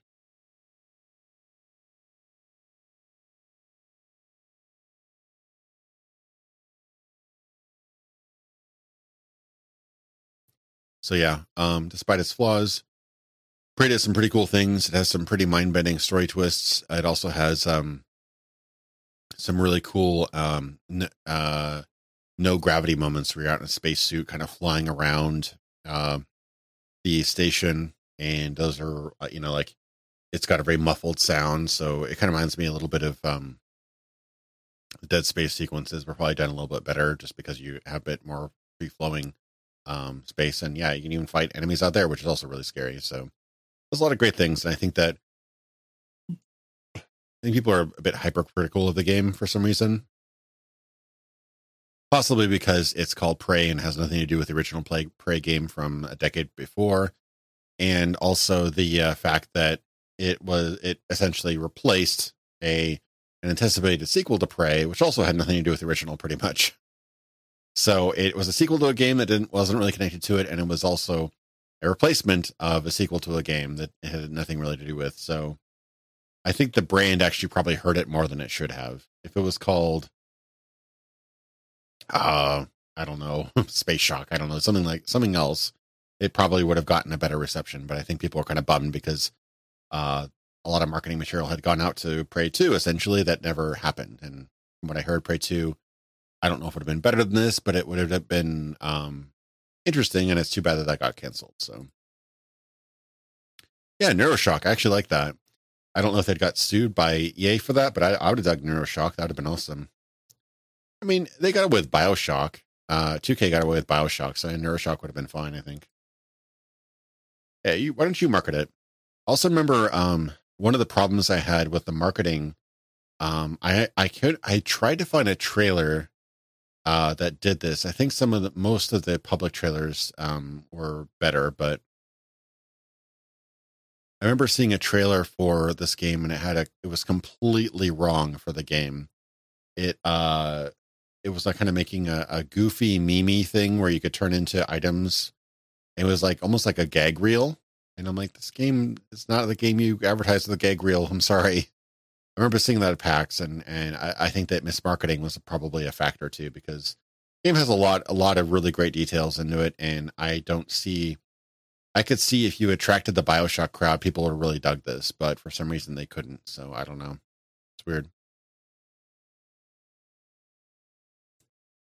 Um, I was talking about the Prey 2 that was canceled, and um, this game was either rebranded. I, am wondering. I to look into that because this game was probably in production while Prey 2 was being made. So maybe it was rebranded. I don't know. Some sort of marketing shenanigans ha- happened, and I think they probably hurt the game. So, so here we got some uh, some Doom. Um, like I said, I, I'm not including Doom Eternal on this list because it's too new. I think I might be uh, I might be uh, too biased for that for a couple years, so maybe down the road it might be added to this list. But in the meantime, Doom 2016 fits within the rules I specified. Still an incredible game. Um, surprisingly, like it was such a shock that it was nearly as good as it was. I remember uh, leading up to this, people were kind of speculative, like the the reveal trailer was kind of cool, but we've been hearing about a Doom sequel for years. Uh, an entire Doom uh, 4 was already canceled, completely scrapped, canceled, and then reborn. But if you look on the internet, not only was this game not a downgrade from the original trailer, you could argue that um, if you watch the uh, uh, video where it compares the Doom trailer to this, you could argue it was actually improved since the E3 trailer, which is a rarity. Um, game looked great, uh, ran pretty well, but then when they patched it with Vulkan support, it ran even better extremely smooth, fast paced gameplay. It was uh, uh, probably the fastest Doom since the original two games, which is great. Um, I think that Doom 3, although it was a fine uh, semi horror shooter, heavily inspired by games like, you know, Half Life,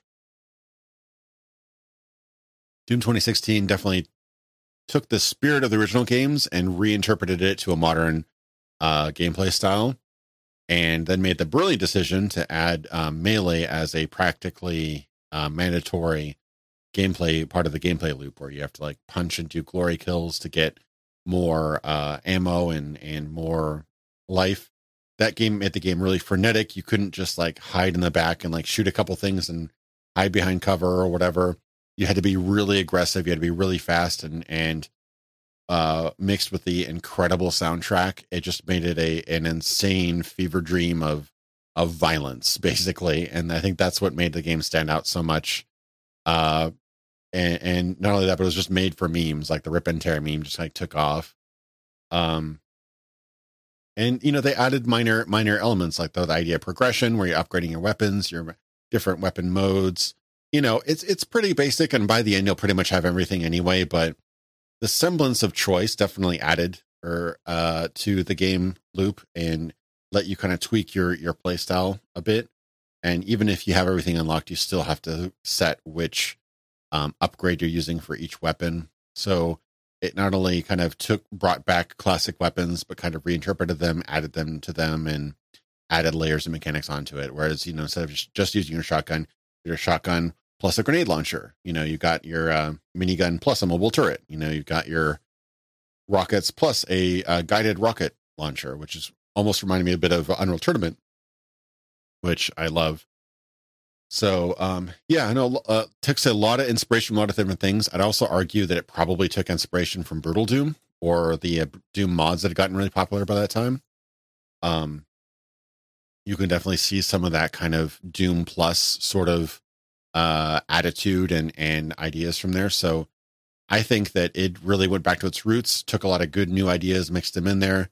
You know, may not have gotten it 100%, but got it like a good 95, 98% right and made an incredible visceral experience that was both in, in very fun, very challenging at times, and felt like a huge breath of fresh air compared to the endless drudge of samey military shooters we've been getting for like the past 10 years um ever since you know call of duty modern warfare came out basically um or even before that even with like the medal of honor games and whatnot so yeah no uh, uh doom 2016 was such a huge uh like f yeah to the uh to the first person shooter where they could show that you could take these frenetic quake slash doom like uh, mechanics and make them popular and focus on single player again. Like there was a decent, a fairly decent multiplayer mode. It, I tried it; it was all right. It was made by, I guess, some former Halo devs, so I, there was actually some unique weapons just for the multiplayer mode that reminded me of like Reach and some other Halo games. But really, it was the single player that stood out, and uh, it showed people that people like the frenetic, um, fast-paced sort of semi-arena shooter gameplay um, with a single player focus, and that was still sellable. Uh, whereas we've been told again and again that, you know, multiplayer only shooters, make it like Call of Duty, that's the only way. And this showed the exact opposite was true, and not only true, but completely um, uh, potentially successful. So it was not only a really extremely fun game I couldn't really put down until I was done, um, but also a uh, great um, punch back against a really gr- uh, really unfortunate trend that had been hitting the the shooter industry for a while. And glory kills are awesome. Glory kills are amazing. Definitely one of my favorite shooters. I, I, still, even watching this gameplay, I like feel like uh, booting up the game again and just running through an arcade mode and just ripping and tearing and throwing guys apart and everything. Uh, cool. So that was Doom. And speaking of Unreal Tournament. Uh, Unreal Tournament 2004, also known as Unreal UT, uh, UT 2K4. Um, this game was actually just an enhanced version of Unreal Tournament 2003 with some more maps, more modes, more everything. This game, if you were able to get it like uh, in stores for like 20, 30 bucks, is probably the best uh, bang for your buck you could get from any game pretty much, especially if you had friends on PC. This game had no DRM, no disk requirements. You could install it on one machine, install another machine, another machine, and you can get a LAN party done in like an hour, all ready to play, basically. And uh, yeah, that just made it an incredible, and it was just a, a huge, va- uh, great value um, because there were, I think, like a, a half a dozen to like eight or ten modes or whatever, and dozens and dozens of maps um, lots of customization, lots of modifiers. Even without getting into the mod- modding scene, just the built-in features of the game were just immense. You could turn on low gravity, uh, high jump, insta gib, make crazy unique modes, customize everything. It was just a huge sandbox, shooter sandbox, and you could play it kind of traditional uh, sort of death matches, um, uh, last man standing or team deathmatch. But what I really liked was um, Onslaught and Assault. Onslaught was basically almost like a domination style game where you take over certain points and you, once you get to the uh, but it has a, a unique uh, aspect in that you get to the you capture points and they're connected by nodes and certain points are optional but they have like a special vehicle or a special bonus that you'll get from the, owning that node um I don't remember if this is this game or the later Unreal Tournament games, but certain nodes would actually cause like an effect that would affect the map. I think that it was either this game or UT3 that had avalanche, where you could actually control a node that would avalanche the other side of the of the map or something like that. That might have been UT3, so I might be jumping ahead with that. But um, you could have these huge, gigantic uh, battlefields with tons of players and vehicles. They had uh, airships, um, you know, kind of buggies. It was basically Halo on crack essentially.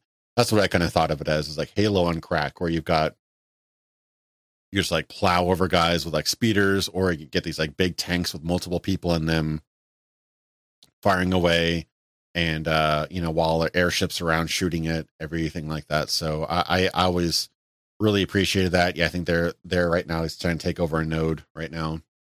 And if you look at the map up there um you, you can you can connect to other nodes and once you connect to the enemy enemy uh uh base you can then take out their base and then win and there's some crazy cool uh ways you can do that you can even like suicide mission your uh, vehicle into their core and destroy it.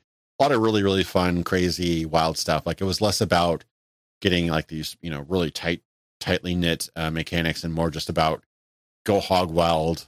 However you win, you win, basically. Um, and there's also the assault mode, which was kind of like a um, almost like Rush in the later Battlefield games. Uh, but their stages were just kind of wild. Like one of the one of the most memorable on um, assault maps in Unreal uh, tournament was you start out and one side are manning turrets on a spaceship, like a big uh, like space destroyer, and the other guys are in freaking uh, space fighters. And with Star Wars, starts out like Star Wars, where the space fighters actually have to attack this the ship, take out the turrets, dodge enemy laser fire, and all kind of stuff while the other other guys are trying to fend their uh, their main uh, mothership off what, by the enemy.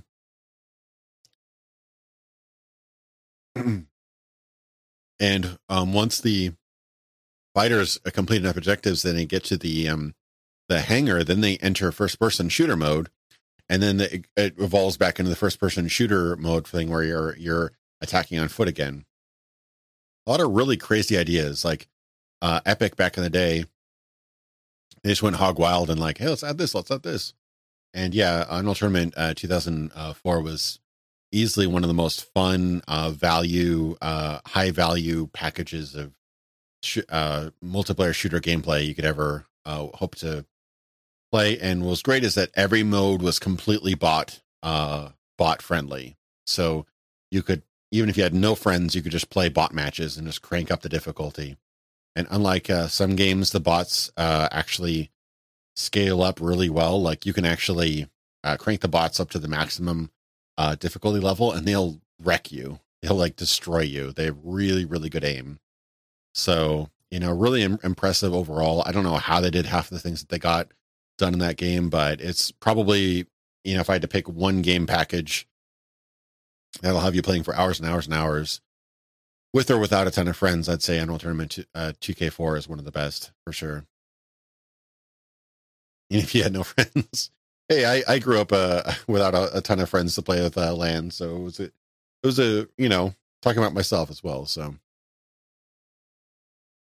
yeah, yeah, back when Tim Sweeney and um, I, I I don't know how involved uh uh Cliff Bleszinski was at the time. That's just a tiny little tank.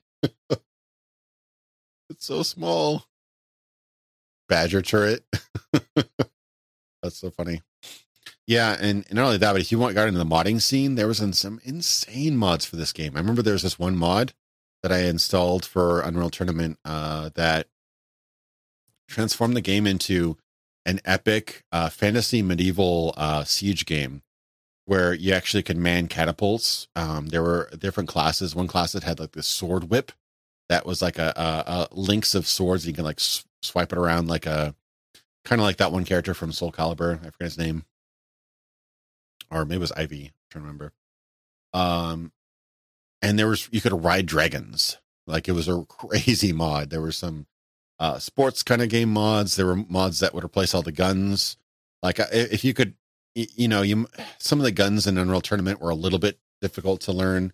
Uh, I was always a flak cannon type guy, flak cannon and rockets. Um, but uh, some people got really, really, really good at this one rifle, which you have to shoot out.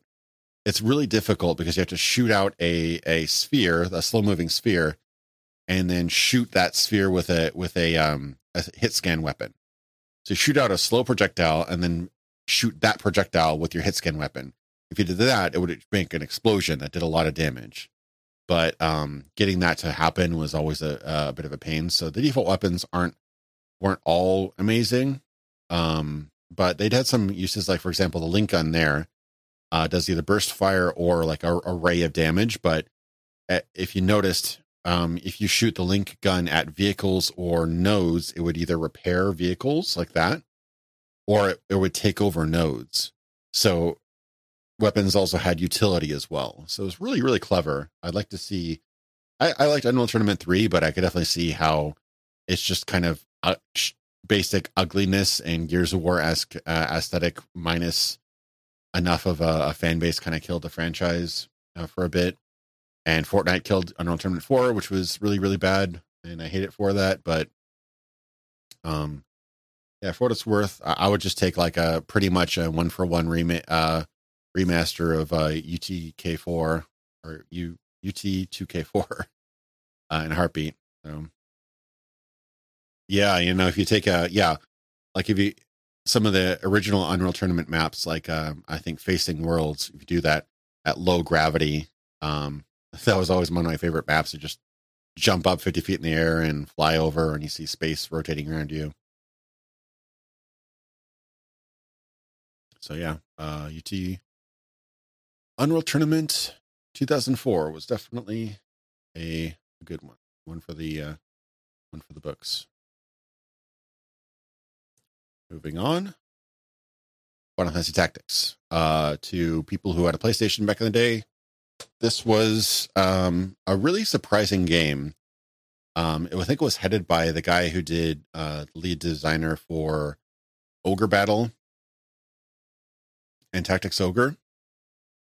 It was um, one of the first big uh, mainstream forays into um, strategy uh, RPGs. So it took the kind of fairly fairly basic Final Fantasy approach, but made it turn it into like almost a war game, like a tabletop war game. Like this was more uh, comparable to something like Warhammer um, than it was to something like Final Fantasy, where you actually have to plan out tactics. You have movement speed, uh, elevation, uh, trajectory, uh, ranges, ver- uh, various classes. Um, but it was all just packaged together so well and so charmingly. Like the um, every character just had that kind of Final Fantasy or that 16-bit, 32-bit Final Fantasy charm. You know, everybody was in uh, kind of isometric 2D sprites, so they looked really kind of clear and and had that sort of uh, cuteness to them, kind of scrunched up, uh, super deformed cuteness to them.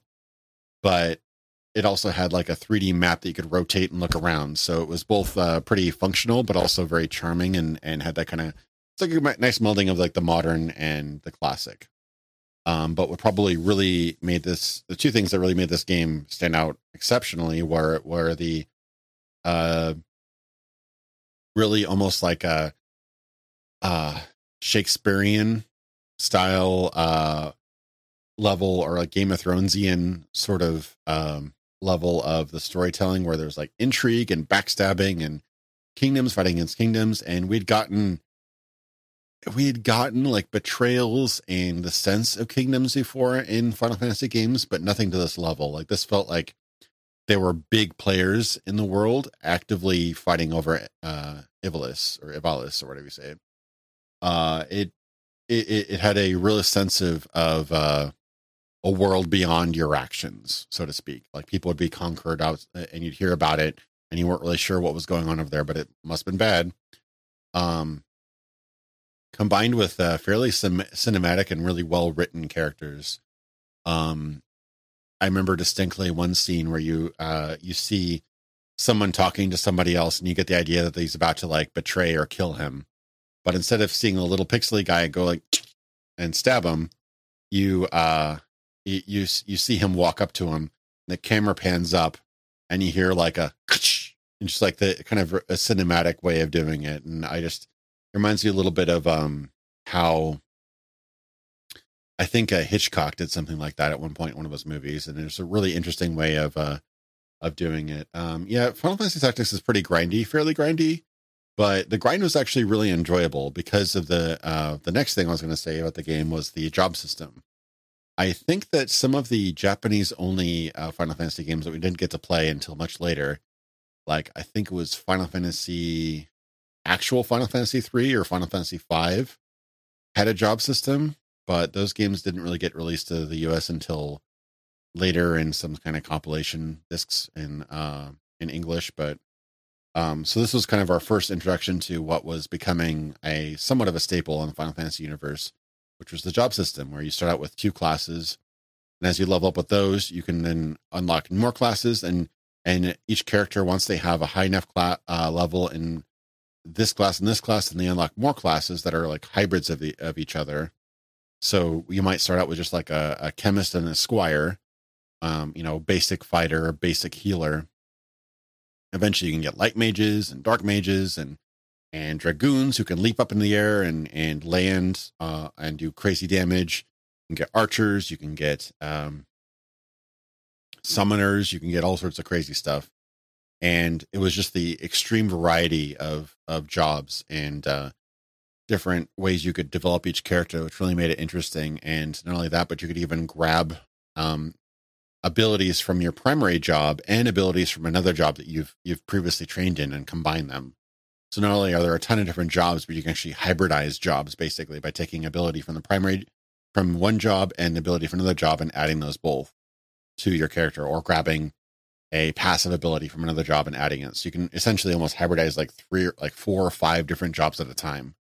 And so you can with, and some jobs had like 50 or more abilities. So with that, you can really, really customize your character and make it uh, incredibly, um, each, each one of your party incredibly unique.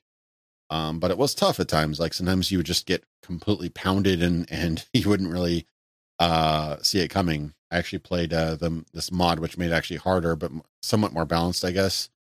And yeah, I got killed in the second battle like a couple times. So yeah, no, it was definitely a lot more like a old school D and D where you could like you know cross multi class and uh yeah, essentially cross class and stuff like that. Really, really interesting uh system that hadn't quite been replicated in any other game that I know of. I know that they made some uh Final Fantasy Tactics advanced games um, there was a, a, Final Fantasy Tactics 2 in development for the con- for the home consoles, but um, I actually saw some screenshots and some early gameplay prototypes of it, but it didn't get past the uh, early prototype stage. I guess I don't know why they got shot down, but too bad.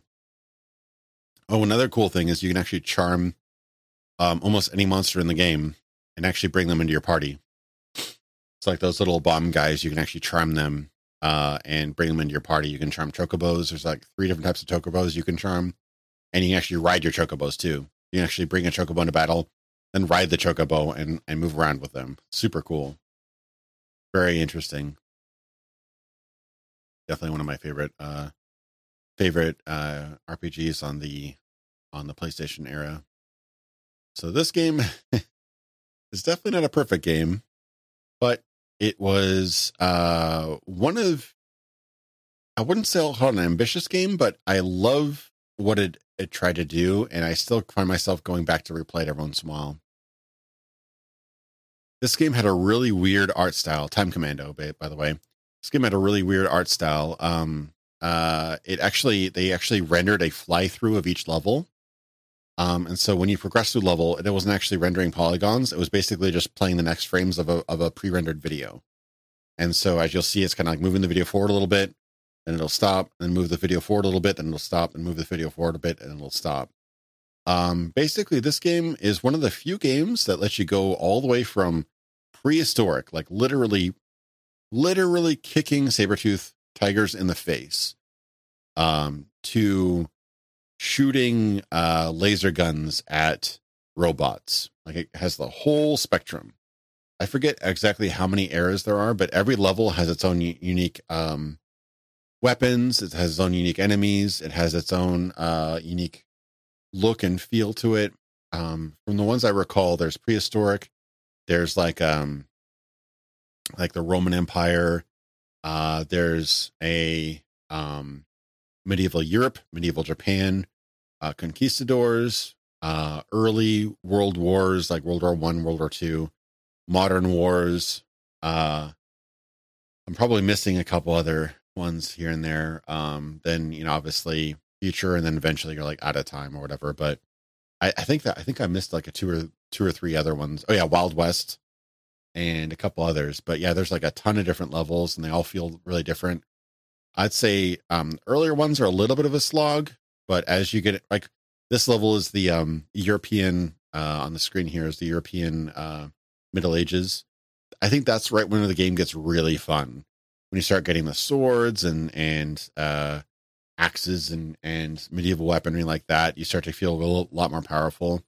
But by the time you get like uh, the pistols and and um, long range weapons like that in the uh, Conquistador, especially the cowboy level, that can get the cowboy level is like probably one of my favorites, just because it's it just you get so many guns and so many bullets, and you can just like shoot guys out of barns and you know off of cliffs and things like that. Yeah, Time Commando. Uh, not many people really talk about this game anymore. Um, but it, it was really a. Uh, I think it was made by Adeline Software, the um, Adeline or Delph- Delphine Software, uh, which are best known probably for the flashback games.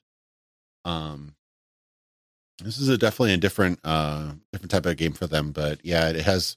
If you compare to to Fade to Black and Flashback, you can kind of see a little bit of similarity in the animation and and model style. But yeah, no, I, I had a, a, ton of fun with um, the te- uh, Time Commando games, and despite their jankiness and they're and they're extremely linear, like they have a couple little si- hidden secrets on the side, but because you're basically playing in a a video that's pausing every once in a while, of course that's going to be pretty linear. But it's kind of like a um at its core, it's almost like a double dragon type game with a very interesting shell around it. But I love the fact that you're kind of going through different time periods and punching bears in the prehistoria, you know, stabbing uh, Julius Caesar or whatever in the Roman times, uh, shooting crossbows through the face of, you know, monks and things like that in the Middle Ages and, uh, you know, shoot, uh, throwing dynamite at cowboys and things like that. Just a lot of fun. Yeah, I hate saying Delphine anymore just because of that, but I want to do a um Delphine Adeline uh, retrospective at some point, but that'll probably be in the future. All right. So yeah, Time Commando definitely worth a look. I think it's on GOG, so worth checking out. It was an early Windows 95 game, so it actually runs okay, surprisingly. A lot of those early Windows 95 games had a had a rough time, but uh yeah, this one one did all right. All right. Next up. Cool. So Castlevania Symphony Night. Uh this game uh is I, I wouldn't even say it's like it's probably within the first 10 Castlevania games, but there'd already been quite a few by the, by then. But they'd all been uh, traditionally side scroller action games. You fall into pits, you die, you have a certain amount of lives. Um, you get through with level one, level two, level three, level four, you know, all the way to the last level. You defeat Dracula or whomever, and you win. Um, the previous, uh, the second game, Simon's Quest, kind of experimented with that. Um, it still had a lot of the same issues, but it was a bit more open world. I mean, people like that one, so they kind of toned it back. But Symphony of Night, uh, uh, Iga, um, as he's better best known, the designer, basically said, let's go RPG with this thing. Let's go fully open. Let's do Metroid with this. And this game is what puts the uh, Vania in the Metroidvania title. Uh, this is the game that established Castlevania as a Metroid like type of game. And uh, may have actually been more influential, weirdly enough, to the Metroidvania uh, sort of uh, genre than Metroid itself, which is weird because this game borrows a lot from Metroid. If you look at the map, it looks exactly like Super Metroid. But um, I absolutely adored this game. Um, I got it at a, I think at 15 bucks at, at a, what would be later a, a game, a game stop or a, yeah. But, uh, it was probably the best uh, money I'd ever spent on a used uh, PlayStation game and I had no idea just how much fun I'd get out of it. Like it, it because it's more open world, because there's a huge environment, you get to revisit areas. You get to unlock more areas as you get more abilities. Um, you start out, uh, you start out powerful, but then you like lose all your abilities early on. You know, as part of the story. But as you gain more and more abilities, you can get into wolf form, you can become mist form, you can go into bat form and double jump, you know, all these other extra abilities that allow you to get to more areas, uh, different keys and whatnot. And the map is quite huge to begin with, but you know, semi spoiler alert, there's a reverse castle. So I thought I was done with the game after like 20 or so hours in the main castle. And I I I completed the game, quote unquote, uh, until a friend came along and said, Hey, have you gotten the second castle yet? And I'm like, What? Second castle? What are you talking about? Come to find out, I'd missed a secret that led to two other entire areas in the in the castle and to a, an alternative ending which unlocked the second half of the game. that blew my freaking mind when I realized that I I wasn't even halfway done with the game, which uh, realized just how much content, how many items and and monsters you could fight, how many bosses, uh, how many uh, spell like abilities and things like that you could get. Uh, which is an incredibly customizable game. Like every even obvious uh, abilities you'd never think to turn off. Every single like special power up you got, where like you gain another jump or another ability, you can actually go into your character and turn everything on and off. So if you wanted to turn off your double jump, you could, for example. Which, why would you? But hey, why not, right? Um, you had a full inventory. You could gain new abilities, new weapons. You could actually equip left and right hand. So you could actually equip like a dagger or a sword and a shield, or like a uh, a one handed sword and a dagger or whatever, one on each hand. You could go in and, and eat apples and fruits and things like that. So it got it got really really uh, really borrowed a lot of uh, RPG elements that um, from other games, but I found it made uh, it definitely was one of the more easy.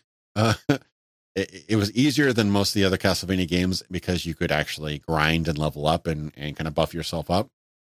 But I found it really enthralling just because of the uh, environmental design, the interesting new character. You play literally the son of Dracula, who's got you know he's like a Dhampir or whatever, and he's got various cool powers you know, rather than just being another another Belmont. Um, but also had a really interesting story. And I, and when I say there's not much story to this game, there's like maybe five to ten lines or dialogue sequences in the game. But uh, what it does tap into is really fascinating. You kind of it it tells the adventure through the gameplay. So it's like 99% gameplay, 1% story, basically. But when it does tap into the story elements, it's really cool and very few games have done this. This game actually begins at the very tail end of um, uh, Akumajo uh, Dracula X, or um, uh, Rondo of Blood, I should say. That's the American uh, version, I think. Um, you actually play through the last segment of uh, Rondo of Blood as Richter Belmont and defeat Dracula at the very beginning of the game. And it feels like the ending of a real game. Like it feels like, uh, like a legit ending of a of a Castlevania game. But they did that so that it could tie that storyline into Alucard's storyline, which was set years later. So the one-two punch of uh, Rondo of Blood and Castlevania Symphony Night it's a really interesting through line. And although there's not a whole lot of story, the the turn of events in those two games and how tightly connected they are uh, is really fascinating. And and uh, I can only think of a couple other games that really tap into that as as much. I, would say Super Metroid is actually another game that does that, where it, it it doesn't have a whole lot of story, but it connects to its prequel very interestingly. So, yeah, five to ten lines are really memorable because of the voice acting. It's like, "What is a man? A miserable pile of secrets. But enough talk. Have at you." Yeah, every single enemy in the game has its own encyclopedia entry its own stats, its own experience gain, its own uh, rare loot items and stuff.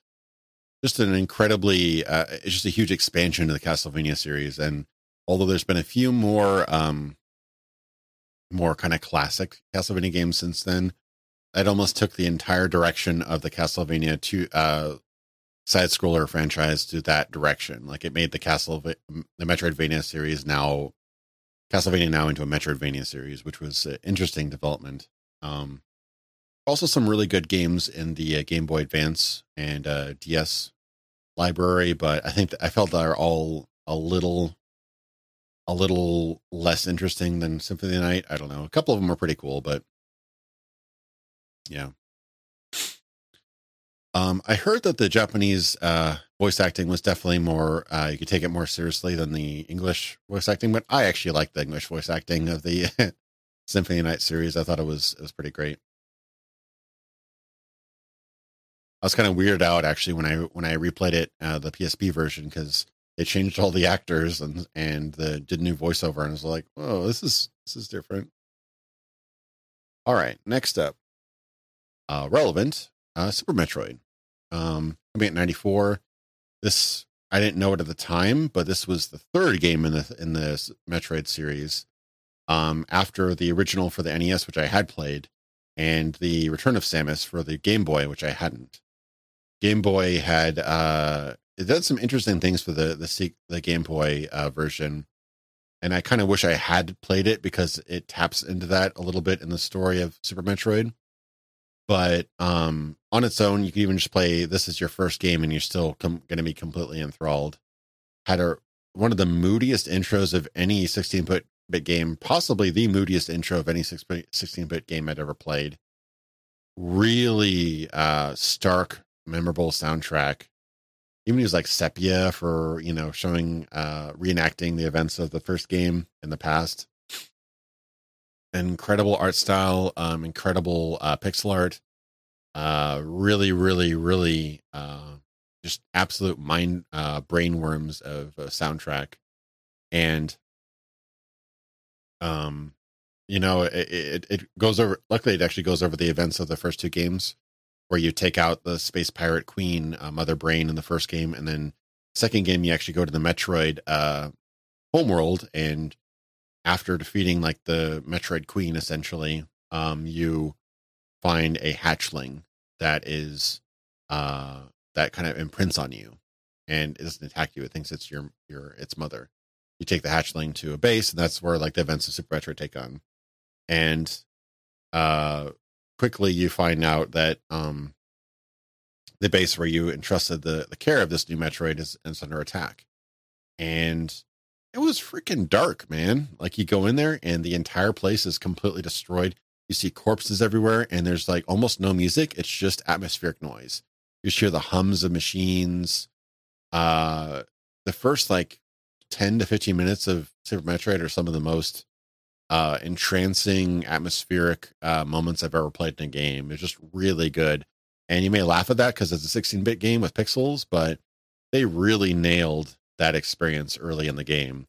It opens up and gets a bit more upbeat and a bit less atmospheric later on, but still, even when you go to places like uh, um, Norfair and things like that, you get that kind of really a sense of just like a, a thickness to the to the environments. Um, they use a lot of really kind of uh, cutting edge stuff in the Super Metroid, for example. They use a sort of like atmospheric haze there. You can tell um, they've got a gradient from like the going from the blue to the top. It has just a little bit of a uh, a nice effect to it.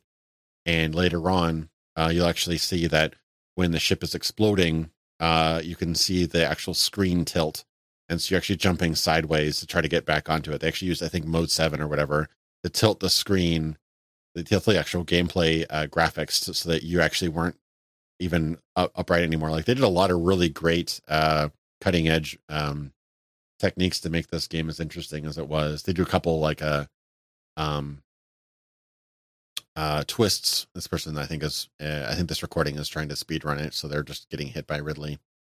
But um, yeah, Brinstar theme music is amazing.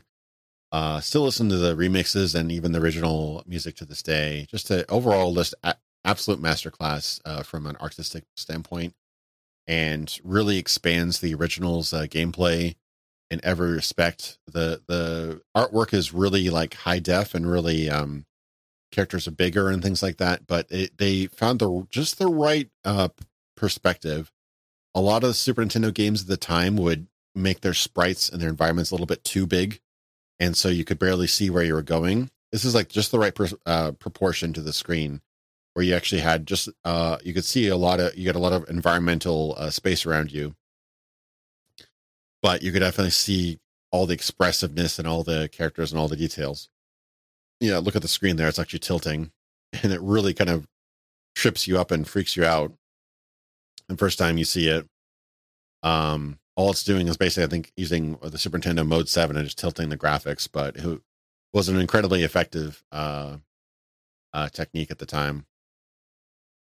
Um, but yeah, no, it's a it's a really amazing game. Uh, opens up like the the just the very stark and and somber opening just gets it opens up and as you creep into uh planet Zebes more it becomes alive and you know monsters that uh used to be you know sleeping or dead or whatever awaken and yeah no it's, it's just a, a an an amazing uh first hand exploration of like a desolate world and it was a huge like if you played this several years after playing the original it was a huge nostalgia hit um because you'd recognize a lot of like you'd literally crawl down into the uh the old space pirate slash mother brain uh base that you destroyed in the first game.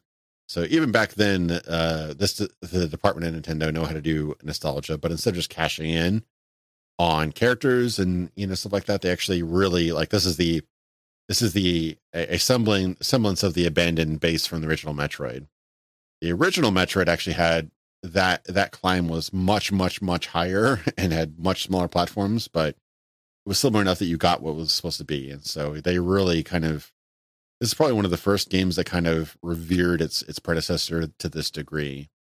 It really had you uh kind of like get into the zone and and feel the kind of desolate remains of of the previous um games. So yeah no metroid still holds a still holds a um a really uh big place in my heart. And um yeah this is definitely one of the best uh best uh games of this generation hands down.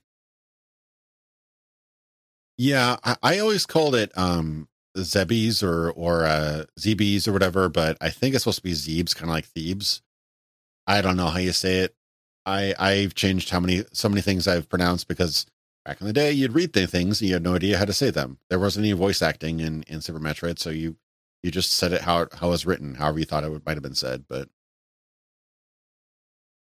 yeah, no, I know some people can beat this game in like an hour, but I'm not one of those people who can beat Super Metroid in an hour.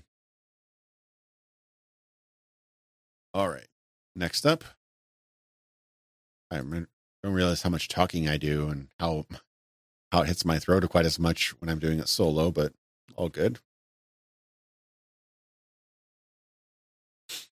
All right. Um, System Shock 2 is the sequel to System Shock 1, which is actually released the same year as uh, Super Metroid. But uh, I didn't get into System Shock 1 at the time. I got into it later.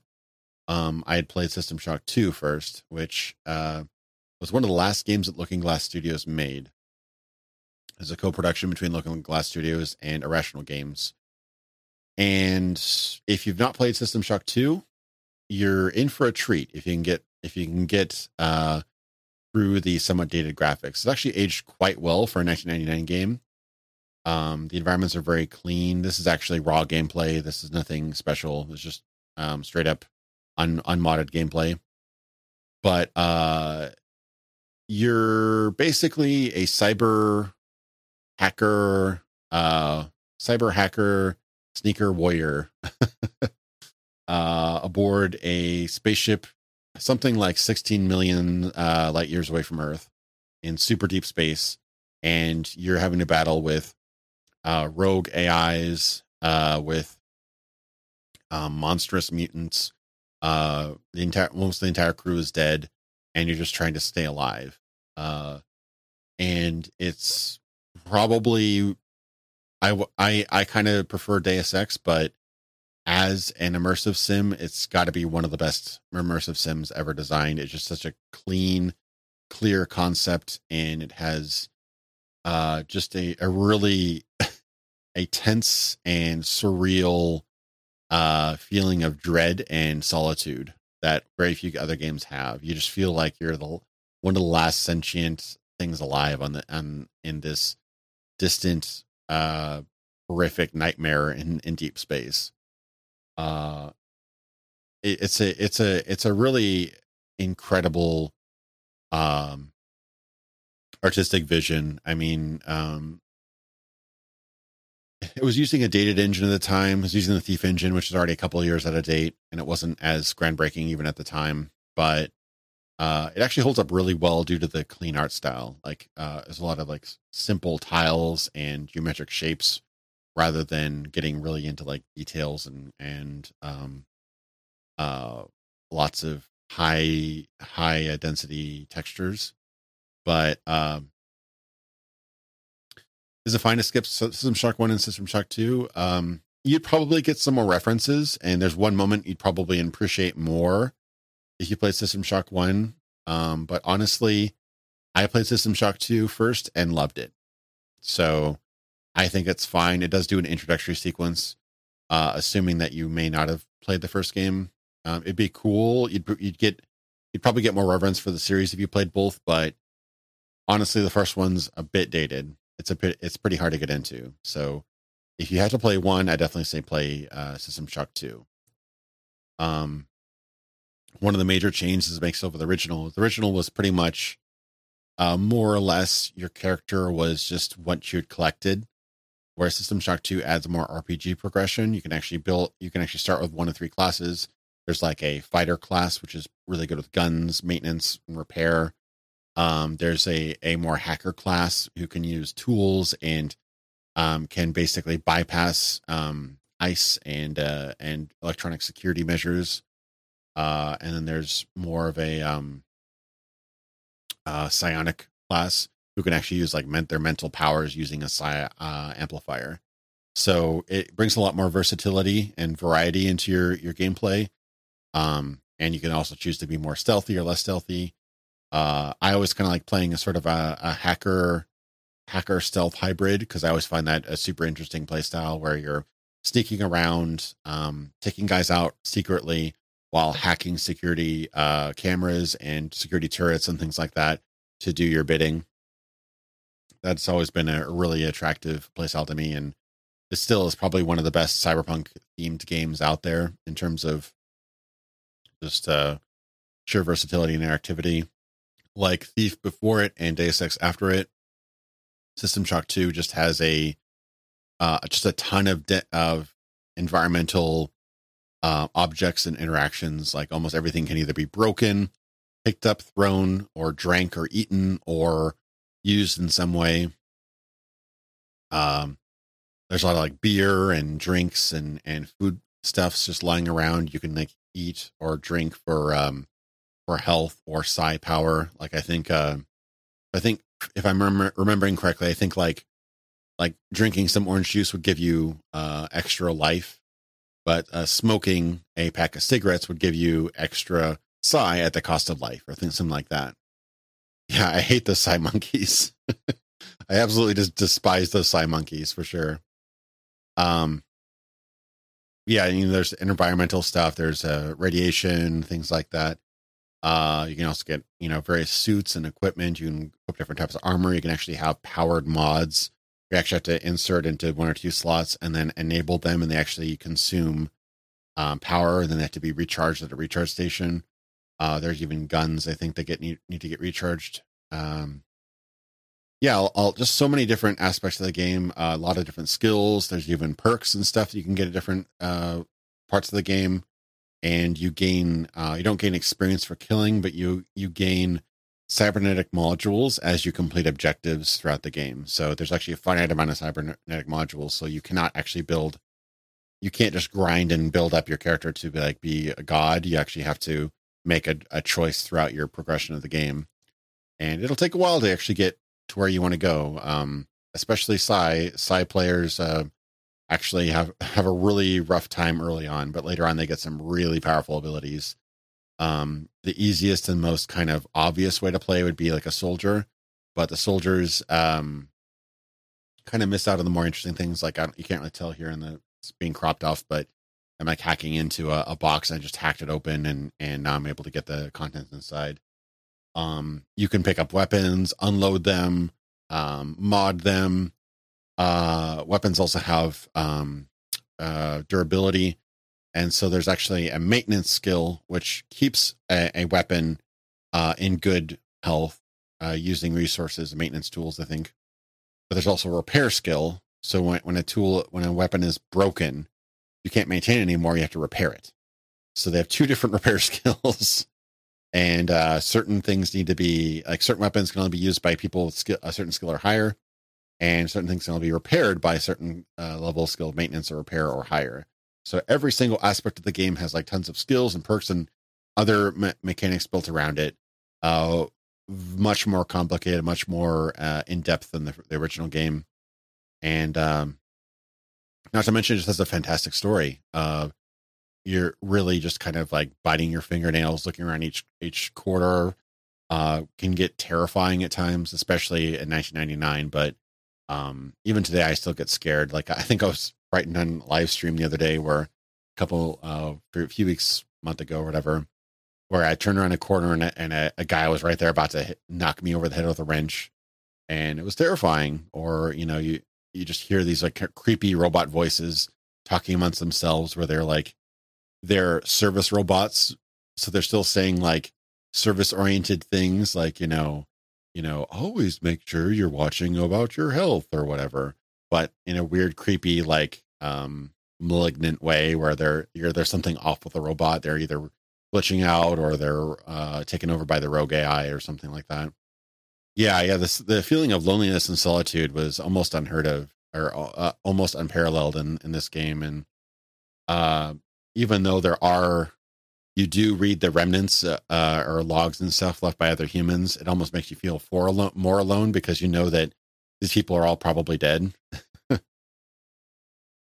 yeah, no, uh, and and Shodan, which is one of the main villains in this game, are, is just easily one of the top five villains in gaming. Just an incredible, uh, uh, creepy uh, voice and a malignant uh, threat, but is also like your ally as well at one point. So it's a it's a really interesting, uh, really interesting um plays with the player's uh expectations and loyalties and uh although the story is fairly linear, the way you actually get through uh, the Rickenbacker and the um, I forget both the names of the ships right now, but you get through the both the ships and the various areas you get through. Um, it's totally up to you. There's lots of different ways. You can break through windows, you can go through vents, you can go through back doors, you can hack, you can you can uh, brute force, you can do all this other stuff. So yeah, it's it's got a lot going for it, and it's still one of my favorite games of all time, uh, hands down.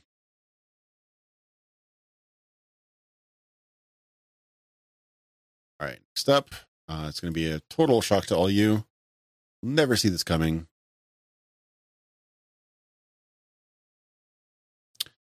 Elder Scrolls 2 Daggerfall. Um, this game I had gotten back in the uh, the mid mid 90s, late 90s. Um, didn't really know I was getting into. I never played an Elder Scrolls game at the time. It was still kind of a an early franchise at the time, only with two, like two entries but um, I really didn't know what I was getting into with Elder Scrolls uh, Daggerfall, and I'm glad I didn't because there's really nothing like it at the uh, I'd ever played, and I honestly haven't played anything like this really since. Uh, I got into the game, I went through the dungeon. I'm like, okay, I've played like you know, I think I have a holder and a couple other games like that, first person uh, RPGs, but um, nothing like the Del- the Daggerfall. I got out of the dungeon and I'm like, man, this world, uh, it's like it's taking a long time. I, I, looked at the world map and I'm like, okay, I, I think I need to go south to the city. And so I start walking. I think I actually got glitched out here this this recording. I was grabbing recording I did a couple years ago. Um, uh, and I walked to the, my first city, and it took about ten minutes. that was one pixel south from your starting position on the map.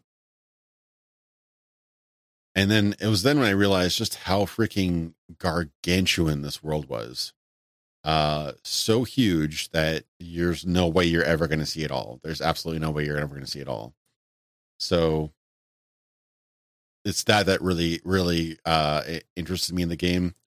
Just the colossalness of the world and how open it was. I actually never, uh, for the longest time, I never even pursued the main story just because there's so many cool, uh, interesting nooks and crannies around the world. Uh, countless cities, towns, dungeons, crypts, graveyards, uh, temples. Uh, just it, it, it felt like you're opening up like the McNally Atlas or Google Maps or whatever, and uh, looking like as if you pulled up in Google Maps, like where should I go next? That's basically Daggerfall, the RPG, and uh, it's amazing how the sense of scale can really enhance your your uh, feeling of being in a world where you get used to this, and it's it's actually frustrating in other games where you go to this the biggest city in the game and it's like 10 buildings. And you're like really? That's the biggest city in the game where in the biggest city in daggerfall is like probably several hundred um people living in dozens and dozens and dozens and dozens of buildings uh complexes shops castles keeps things like that. They actually have like shopping districts with various uh shop uh town um uh, armorers and clothiers and banks and everything. Like things that you don't even really need. Like clothing is completely useless in this game yet there are cl- clothiers in almost every single major town uh there are jewelers there are uh tons and tons of different um major and local uh guilds there are like the fighters guild the mages guild the thieves guild um the dark brotherhood but there's also localized guilds like you know the Knights of the Dragon and things like that, which are only lo- um, exist in various regions of the. Um, uh, there's one of the one of the various regions in, in the game. There's like a dozen regions or more, actually more than a dozen regions, uh, and they all have their own benefits and and uh, you want to actually gain rank in these various guilds and and uh, places to gain these abilities, like being able to make your own spells, craft your own spells, craft your own items. Uh, it, it's just a there was just so many options in this game that made it just really, really interesting. And on top of the atmosphere, it really felt like an endless, endless fantasy world you could you could just continue to explore over over countless hours. Which, uh, very few games managed to create that illusion, and this game created that illusion in spades. And despite some rough edges, some very rough edges, like, you know, bugs and, you know, voids and, uh, you know, walls that wouldn't quite work or disappear or ceiling or floors you'd fall through. Um, you dealt with it because there was no other game that attempted to do anything like this. Uh, you know, actually having to, you know, stay at an inn to, to rest up or else you pass out in the middle of the street. Things like that. It's just a, so much you can actually buy a house in almost every single town you you went to. There's usually always or any town with a bank, I should say. Almost every town with a bank had one to sometimes a dozen or so houses for sale. You could buy a boat. You know, you could uh, uh, just travel around uh, to crypts and stuff, and occasionally find maps to new dungeons. And a lot of these dungeons were uh, procedurally generated, so they, they were ca- pretty much countless, never ending. Uh, quests were randomly generated uh, quite often. Uh, main quests were obviously fairly fairly structured, but the uh, randomized side quests and things like that were all endless. It just felt like you could just kind of make your way in this fantasy world. Like, it, like I think I said in my my documentary uh, analysis video, um, it felt like a fantasy life simulator, and that's that's what I had always wanted as a kid. Like I wanted to live in a world rather than play somebody else's D and D campaign. And uh, yeah, I, I uh, uh, I really admired um, how ambitious this game was. I still consider it the most ambitious RPG ever made, and I think I still hold by by that because it's it's just an incredible. Uh, it may not have attained everything it tried to do, but look at this: you're freaking fighting in court after trying to after stealing somebody's belongings. You're trying to plead not guilty in court so as to avoid a prison sentence. Which, if you actually are found guilty and uh, they charge you with that, you actually have to spend real life in-game days, sometimes like a month or more in in pr- in jail, which can actually mess up uh, various quests, can actually end uh, quest deadlines, uh, main quest uh, schedules can get screwed up because of it intentionally. Obviously, you know, I'm only going to be here for four weeks. If you're in prison for four weeks, that person's gone. They'll, they are not coming back. So like real life, uh, real consequences for your actions, which you don't really see that much in modern games. So yeah, no, it's a. I, I wouldn't call it a through and through 100% masterpiece, but it tries to do so many things that games most RPGs never even attempt. So, all right, the prequel to Phoenix Wright. Oh man, if you could do a Phoenix Wright mod for a Daggerfall, that'd be amazing. It's like you're sentenced to I object.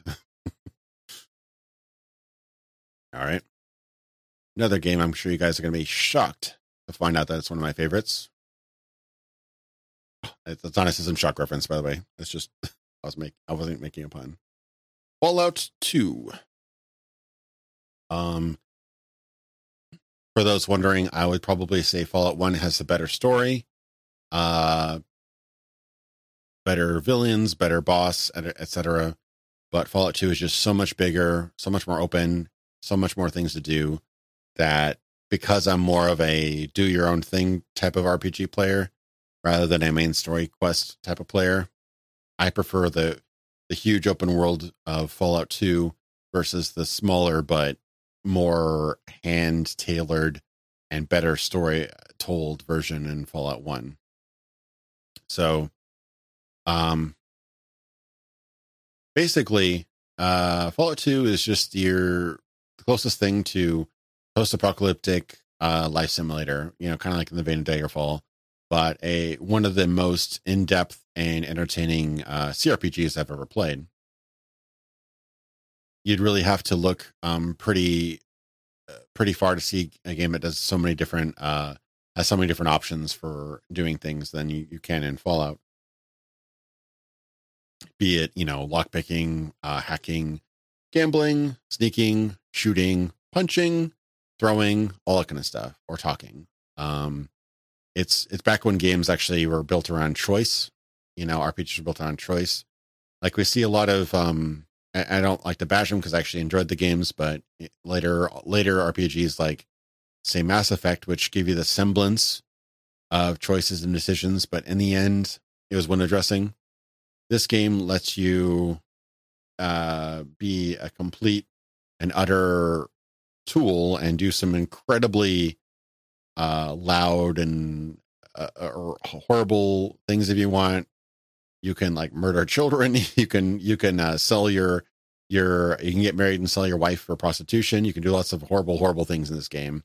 Or you can be a super you know savior of the wastes and do everything that's good. Or you can you can uh you know uh do some a quest and then say oh don't pay me. The you know doing a good deed was good enough. And uh yeah i know it it, it ranges the spectrum you can be the most depraved horrible slave trading god awful monster uh, that's ever roamed the earth, or you can be, uh, you know, the second coming of Jesus. But uh, yeah, I know it's it's a it's definitely a game that I think um, if you can stomach the, you know, I, I think it still looks pretty good. I think it has a really good color palette and pretty decent graphics for the time. But um, if you can deal with the kind of, you know, somewhat dated 2D presentation, uh, it, it really, uh, really just uh, it goes all out and and takes uh I, I mean, it, was also kind of going against the grain because a lot of RPGs around that time were just all fantasy, fantasy, fantasy, fantasy, fantasy. In fact, Interplay was actually, uh, I think they had the D and D license at the time, or was one of the main D and D licensees at the time. But um, Brian Fargo was just sick of doing nothing but D and D games, so they was like, "Let me do something different." And so this was a passion project, or sorry, uh, not Brian Fargo, um, Tim Cain um, and so he and a couple others just kind of came up with this concept. It's supposed to be like a time traveling game with like dinosaurs and stuff like that, and eventually evolved into basically Mad Max. Mad Max meets a boy's boy and his dog meets you know Flash Gordon meets uh, all these other things, but it just made this incredible world that we we couldn't get enough of, and filled with mutant animals and and uh, depraved raiders and and uh, you know power suit wielding um, you know, evil, evil government agents and things like that. Thanks for the uh, the, the super chat, Anna. Thanks so much for the donation. Um, I've been meaning to get into Underrail. I haven't gotten into it very far. Um, when I played of it, it definitely felt like Fallout. I just, for some reason, was turned off by it. I need to try it again though, and I saw that there was an expansion out for Underrail, so I should definitely try that out. There's also Atom RPG, which is also a really good um, classic Fallout style RPG that I recommend. Um, it's made a few couple difference, a couple differences here and there, but it, it definitely feels like the OG games of its day. Yeah, and and yeah, and and just like in uh, other classic uh, CRPGs, like uh, the horrible things you did in this game would be remembered. Like uh, every time you dug up a grave, it would give you the grave robber uh, trait. Uh, every time if you killed a child, you'd give the child killer trait, and people would remember that and judge you horribly by it. They would actually uh, give you like treat you like a monster uh, in some cases like you were.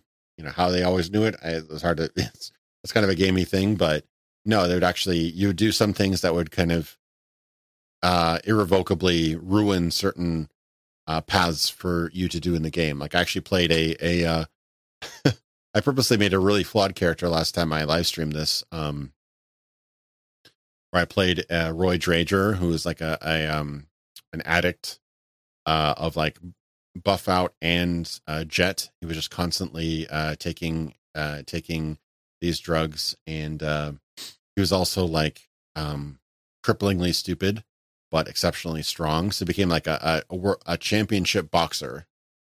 But he didn't he couldn't um he couldn't uh explain himself well enough to actually get his car repaired. So I was a melee focused character who had to constantly take drugs to survive, or else I would have like terrible uh, reactions to um, withdrawal reactions. But I was also so dumb that I couldn't explain what I what the car part I needed, so I could never actually get a car in the game. Like that's the kind of game it was. Like you have to live with your decisions, and some of your decisions make it much harder. Uh, so yeah, no, it's it's the kind of game. It's a it's a role playing game. You actually play a role, and your decisions l- both help you and hinder you. And uh, a lot of games that pose as role playing games nowadays, the the game designers don't like blocking off choices to players. They like to they like every player to have a quality experience that has all avenues potentially explored. Whereas, you know, games like these, they saw the value in things you could do, but they also saw the value in things you could be blocked off from depending on your playstyle. So it just gives it, it it's kind of the quant it's kind of the uh the paradox where it's like you want to have every pl- want to have every player have every uh, opportunity and see every nook and cranny of your game world. But at the same time if they do that there's no sense of choice. Like if choice a and choice b take you down the same path why have a choice? You know what i mean yes, choice A will mean mean it so they don't see choice B. But if you get the same results either way, then there's no choice. There's no illusion of choice. There's no semblance of a choice. So by making by making your choices and paths actually matter and actually block off some content, you make your choices have have more impact, and you also increase replayability quite a lot. And a lot of modern uh, mainstream games kind of don't really consider the value in that. I, th- I, think I think a lot of game designers are kind of terrified of blocking off content to players. So, um, I don't I don't know if uh, I don't know if uh they censored the. I'm thinking the European version might be still censored. Um, I don't know. I, I usually play the default game, and I believe when I streamed, I actually was able to do everything that the original game let me do. So I don't think it's been censored since it was released, at least in the States, but I can't say for other places. Maybe you can just like VPN and get the United States version or something, because that's the version that lets you do all the really bad things. so that was Fallout 2. Um, random game, but I tried to kind of vary up my list here a bit. Uh, Titanfall 2. Um, I this one's an interesting one because I probably clocked in a lot more hours in the multiplayer than I did the single player, but both are exceptional. I was a uh, day one Titanfall fan uh, player and really, really loved the the the attrition um, multiplayer mode game loop, but saw that there was like something kind of missing in the game, like not quite enough different play styles, not enough quite enough equipment, and despite having a lot of really, really well designed maps, I mean these are like the uh, the same crew, the the Modern Warfare 2 crew, um, you know, still that that same really high quality uh, uh, game designers. There's something missing. Titanfall 2 was the answer to those to those nagging issues of the first game. They had a lot more a lot more loadout customization. Uh, they took the the light, medium, uh, heavy Titan ideas uh, and built them into classes. Basically, before you could either do light, medium, or heavy Titan and uh, customize them how, you saw fit.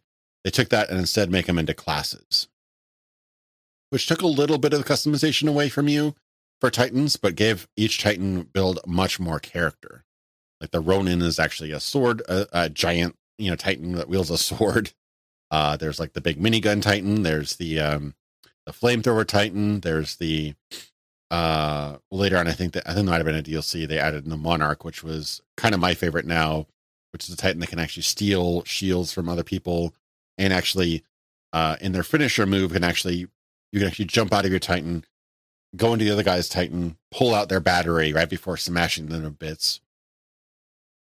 But um, it, it, it all revolves around a really simple concept that it was incredibly inspired in that it's the cat and mouse gameplay of mech versus uh, on foot soldier.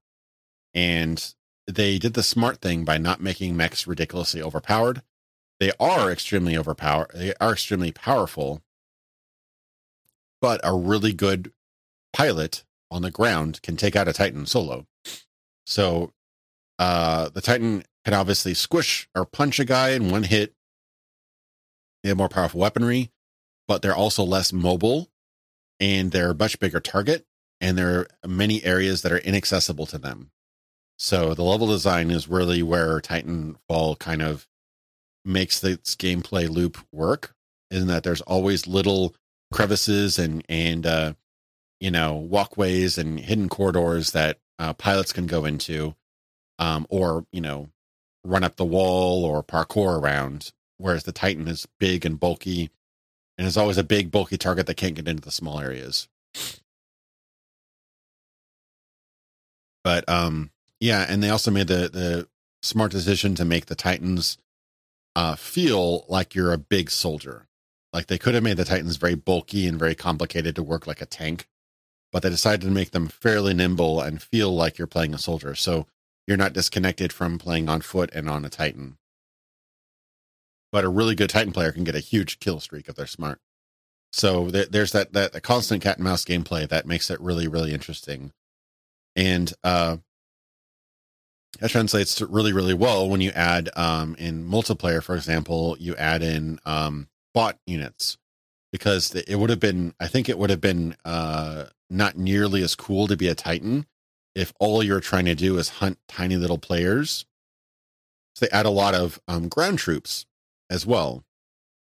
And what the ground troops do is they allow not only for more more types of playstyles, I'll get to that in a bit, um, but they allow for fodder for the titans because it, it, creates your illusion of being powerful by being able to squash like five, um, you know, ground units at, in it with one footstep that makes you feel super powerful and super awesome when you're in a Titan.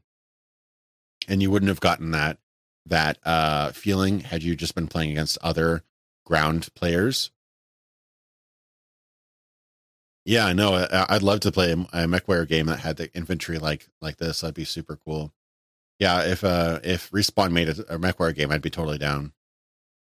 Um, but what what so that creates like a really interesting dynamic whereas you know you're struggling a little bit with it with the the troops on the ground as a soldier you can just like literally punch them or squash them to death as a uh, as a titan. So that creates that that semblance of power that you wouldn't normally uh, have if it was all those players. So um but what's also cool about that is you can actually win or greatly aid your team in modes like attrition which is basically just team deathmatch.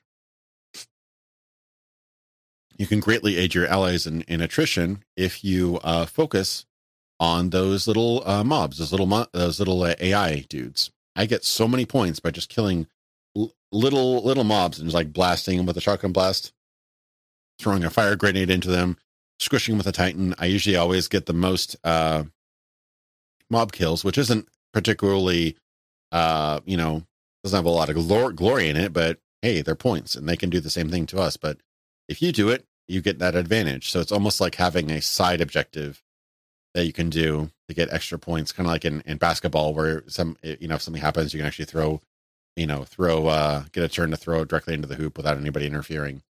So there's that kind of side objective there, and uh well, that's all fine and good. And the game was designed as a multiplayer only game initially. How do you convert that into a single player campaign? And that's what brings Titanfall 2 from a really good really unique and fun and one of my probably one of my favorite multiplayer shooters ever, possibly my favorite multiplayer shooter ever, into a, a similarly exceptional single player game. I wouldn't say that Titanfall 2 on its own uh, as a single player game is the best game in the world. I'd say I'd probably say like Doom 2016 is a is a um probably in my opinion more fun as a single player campaign, but Titanfall 2 has a really good single player campaign because it's constantly throwing something new at you. Unlike a lot of other shooters, especially shooters that actually some of these guys actually worked on in the past, like Modern Warfare, for example, uh, they usually kind of throw, you know, with some variants, they kind of throw the same sort of thing at you wave of enemies, kill them all, go to the next area, wave of enemies, kill them all, go to the next area. Titanfall 2 has some of the most creative uh, level design I've ever seen, just thematically and mechanically. Um, not to spoil too much, but um, there are levels where the level is being built around you as you're as you're jumping from platform to platform. So you're having to like react to the world being built and forming while you're like leaping off of ledge to another ledge. Um, there's levels where you have to jump out of your Titan, uh, fight some guys on foot, get through a door, jump back in your Titan, and go further you know, kind of playing with that dynamic. There's there's levels where you're separated from your Titan, so you actually have to go on foot while kind of like watching your Titan kind of aid you and maybe give you orders, whatnot. Um, one of my favorite levels uh was really creative and doesn't have to do with Titans at all. It's mind boggling to me to even think about. It's a time traveling level where they actually have two versions of the same level running at the same time uh, and you can switch between them, each of them instantly. There's a future level and a past level, and you can use a, a thing to switch between to the from the future to the past. And so you might go into a room that's empty, switch to the past that's full of enemies, switch back to the future, the enemies are gone. The enemies are still there, but you're not there anymore. And you actually have to think with the you have to think with that mechanic throughout the entire level. And uh, I think that it was a just incredibly creative. Uh, you know the, the villains and the writing um dialogue isn't always incredible but you, you grow a really strong bond with your your titan who has an ai in it and has a kind of a quirky ai character. And eventually yeah it, it actually has a pretty interesting story if not if not a really inter- uh, incredible storyline it has really well done character i think. And yeah the the uh, fantastic and creative level design makes the campaign uh, a whole lot better than has any right to be. That should I should say that. So, yeah, yeah, the time travel level was really really creative. I hate to spoil it for people, but it is it's really something you should check out. It I've never seen. I probably the most creative level I've ever seen in a first person shooter. I'll say that. Somebody said, uh, "What's your opinion on Disciples 3? I actually love Disciples. Uh, I didn't really play the original, but I played Disciples 2 a lot. I love those games. I have to save scum because I can't I can't take it when my characters die. But um Disciples 3 just seemed like a really big downgrade, a virtual a very beautiful game, but uh visual downgrade from uh Disciple or sorry, visual huge visual upgrade, but it felt like a poor shallow interpretation of 2. Um and the worlds are just so much smaller. Yeah, they they really kind of misfired with type with uh, Disciples 3 it was a completely different company too, so that probably had something to do with it. But yeah, Disciples 2 is awesome. Disciples 3 is pretty to look at, not so fun to play. Yeah, thanks so much everybody for uh, hopping in. Um, sorry, I I uh, am not answering all these questions. I'm trying to get through all these before my get my voice gives out. I have a few more here. Uh,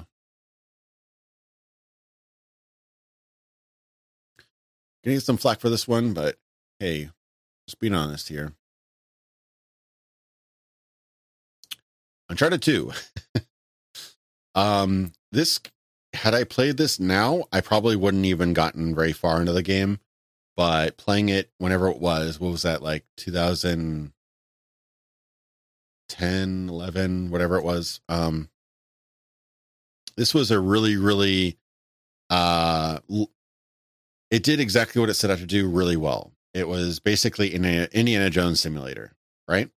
You're on a quest to figure out this mystery, high stakes action you're climbing on trains, you're, you know, swinging ropes, you're you're shooting off bad guys, you know, nameless bad guys, uh, to get to this mysterious treasure that uh I forget what the plot of this one was a Shangri-La or something like that. Um, and it has had a, an amazing spirit, an amazing tone to it. Things never got uh too heavy, um, but it was just enough uh action and and pacing. Game uh slow down a couple parts toward the end where they got into really long puzzle sequences, but the pacing in this game was just really, really exceptional. Just when you thought you were getting a little bit tired of something, it would throw a new a new thing at, uh, at you, and uh, it definitely focused on spectacle. Um, just like the section is probably this is the kind of famous train section where you're not only having to climb on this train and get to the front while fighting bad guys, but you're also having to worry about getting hit by trees, hitting get hit by signs, hit by poles uh, while this whole train is moving through this environment. Really, it must have been uh, a heck of a lot of work to get uh, all of this working. Um, there's one sequence, I believe, in Uncharted 2 where you're actually fighting in a building while the building is toppling over. So not only is the entire uh, uh, room you're in tilting over, boxes are sliding down, cover is shifting, everything is is out of whack. So uh, they just really kind of hit that sort of um I, I, I hate to word that use the word cinematic, but they're kind of going for that kind of Hollywood explosive action set pieces, and uh, I think it really paid off. I, I, I really enjoyed my time with Uncharted 2. I didn't like the first one that much. Uncharted 3, I played through it. It, it didn't really do my uh, do much for me. And like I said, now if I were to play a game like this now, I'd probably I've seen so many games take this kind of approach now. It's not so novel anymore. I don't know if I'd I'd never even finish Uncharted 4, to be honest. But this game, I think it was just the right time at the right place. And I was able to dig into it and enjoy it a lot. And I played it recently with a remaster, and um, it was still a whole lot of fun. It's still my favorite of the series. It just had that that classic um, mix of uh, Hollywoodized action, Indiana Jones esque. You know, punch him, throw him off the the ledge. Uh, let's let's get to the you know, let's get to the secret thing before the bad guys do. Uh, kind of attitude, and you know, I grew up with Indiana Jones, so this sort of this sort of uh, you know, adventure, you know, high stakes adventure sort of action movie uh really uh gameplay really appealed to me so yeah it had, it had good humor, a good characterization. You know, love him or hate him, Nolan North has a has a ton of charm in this game. Uh, the other characters feel like real people. You feel like the real conflict between you know him and his is like kind of like a strange you know love interest. Um, but by the end, you're just rooting to get it, get through it, and get to the place before the bad guys do. Just like the the third game, it it evol- it devolves a little bit toward the end, but it was just a solid, fun experience back when Naughty Dog was actually wanting to make fun adventure, uh, fun games. Like I think I think uh, Neil Druckmann like uh, actually made a rule at the offices not to use the word fun anymore. And I'm like, what the hell, man? What has happened to you? But uh, yeah, this was uh, I think uh, I know she did. I think she did three as well and started working on four, but uh, Amy Hennig. I think this is her her magnum opus. I think uh, definitely. I know she did some other work before, but uh, it, I was just completely enthralled by this game. It had a great, great uh, tone to it and uh, adventurous spirit that I have not seen many other games. So I had a lot of fun with it. Yeah, I don't recommend the Shadowrun FPS. The the original uh, console games were a lot of fun, both the SNES and the Genesis versions, which are very different, by the way, as I'll explain in my next video. Um, but um, and the Shadowrun Returns games are are really good. I'd say they're better RPGs um than the originals.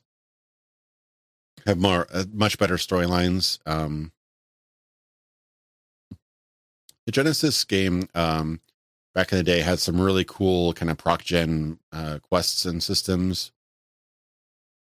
But yeah, if you have to play one of them, I'd say play Shadow, uh, play Shadowrun Dragonfall. That game was, um, I'd say overall in terms of plot, gameplay, presentation, everything, the best uh, Shadowrun game made so far. Yeah, uh, Shadow uh, Dragonfall is awesome. I really like that. Really good characters, interesting plot, great world, and it was like XCOM RPG uh, gameplay with multiple uh, varying, wildly different uh, classes. So I I really enjoyed my time with Dragonfall. All right, next up, uh, probably my favorite JRPG ever made. Um, Final Fantasy VI comes pretty close. Uh, Final Fantasy VII comes pretty close to that.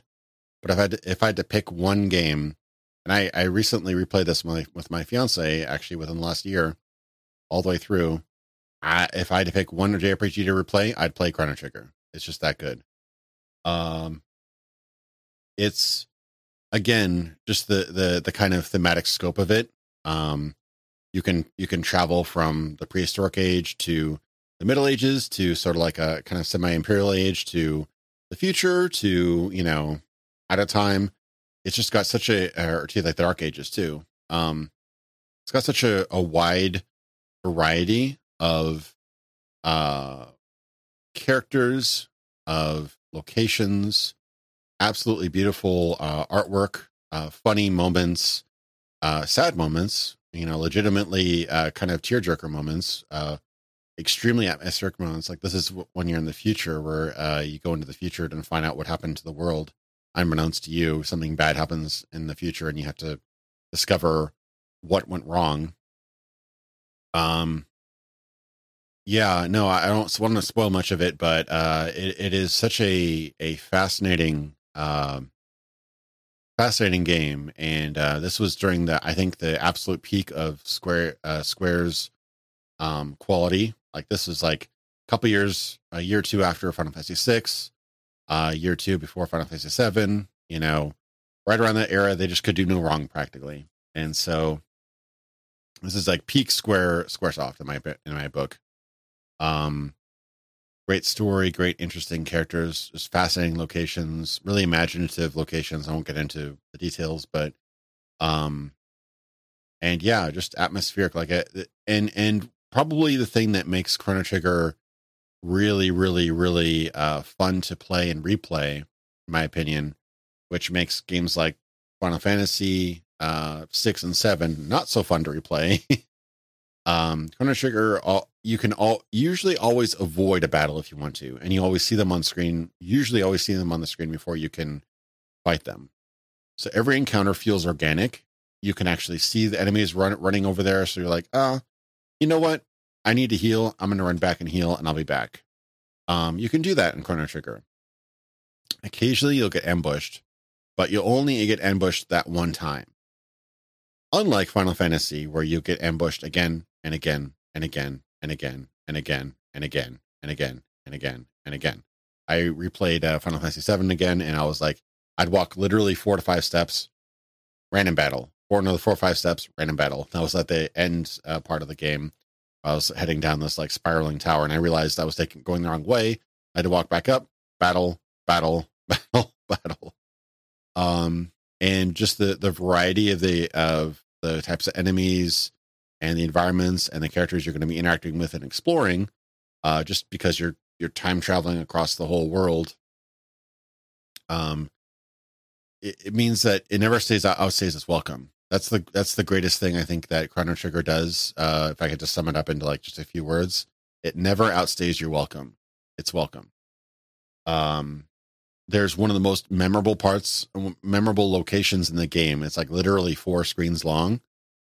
Has its own sound, music soundtrack, a uh, couple of its own unique creatures, unique look to it.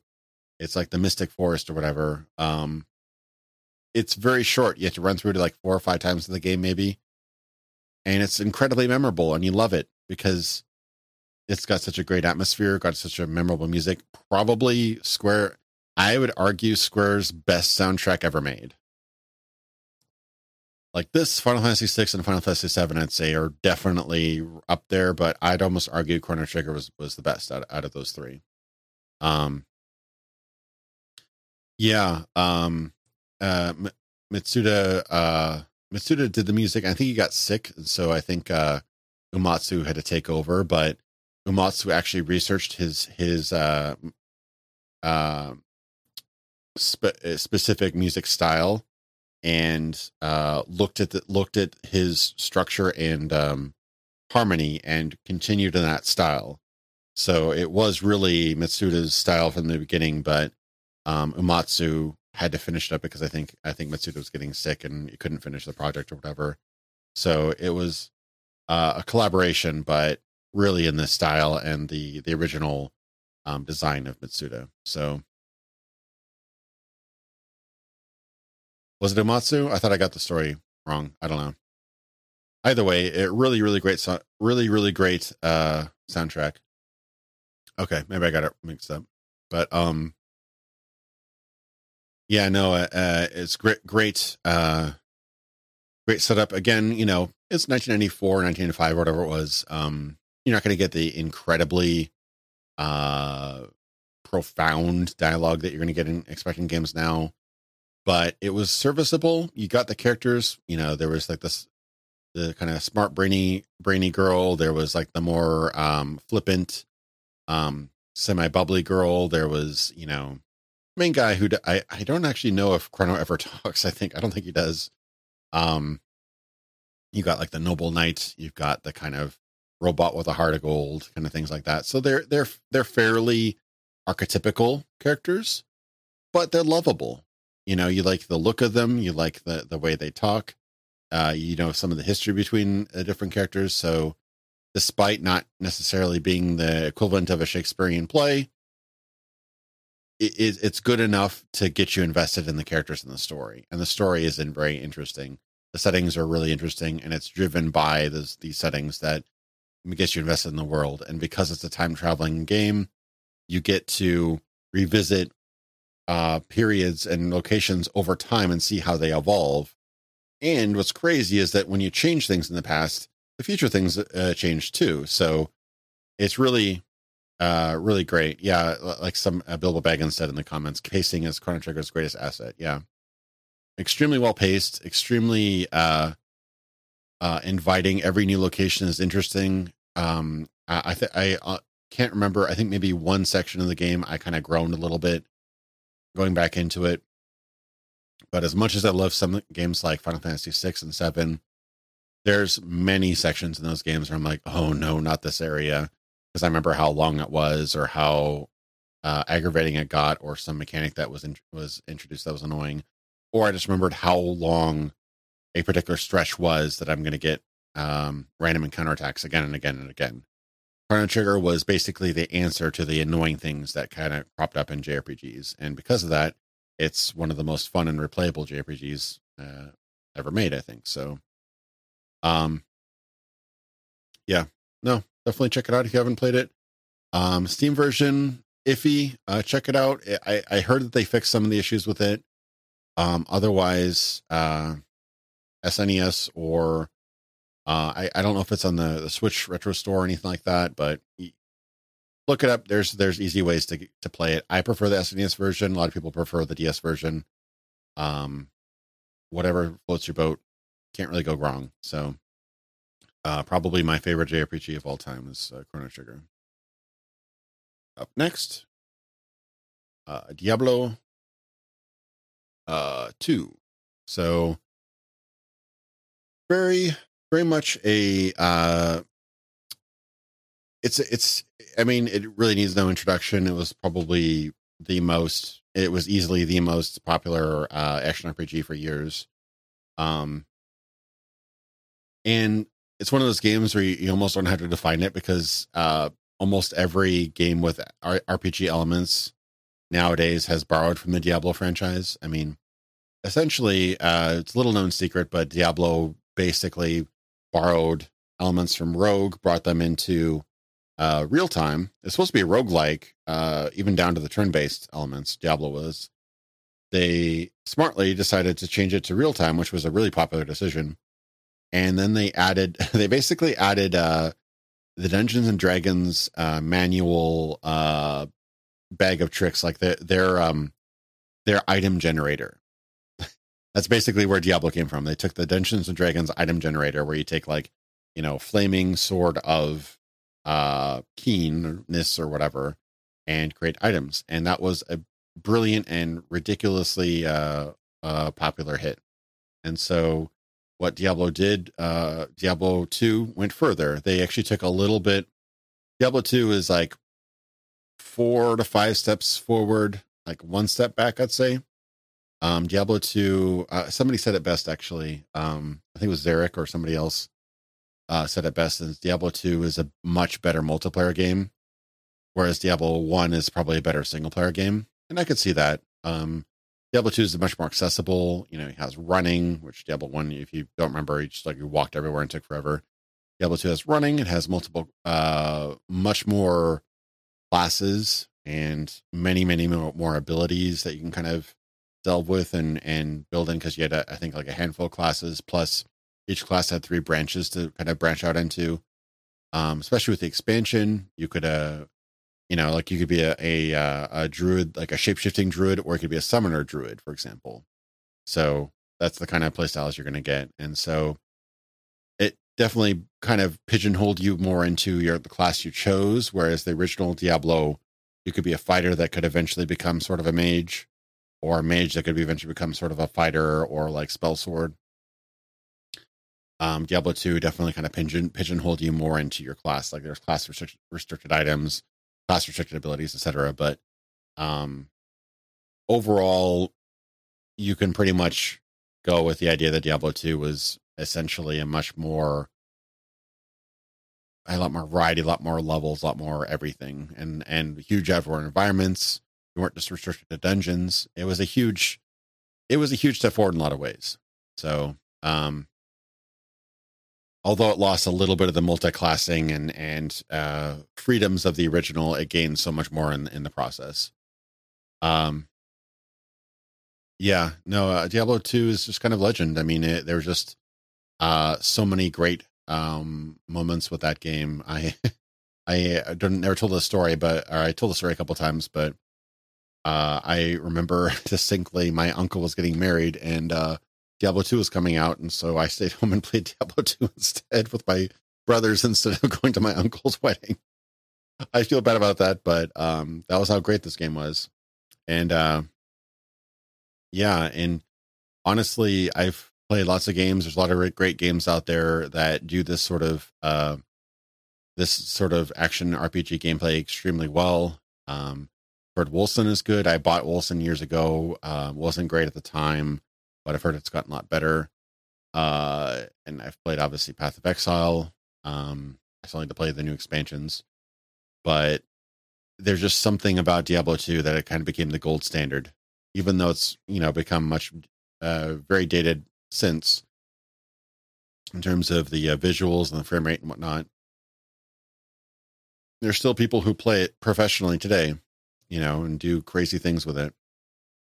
So if a game can hold up 20 years uh, and still be mimicked and not quite imitated, uh, or still imitated but not, but not quite duplicated, you you must have done something pretty pretty damn good. So, uh, yeah, I know I, I I was a necro player. Um, always liked uh, creating a ridiculous amount of skeletons and my golem and clog up all the the narrow passageways, which every other player, of course, loved.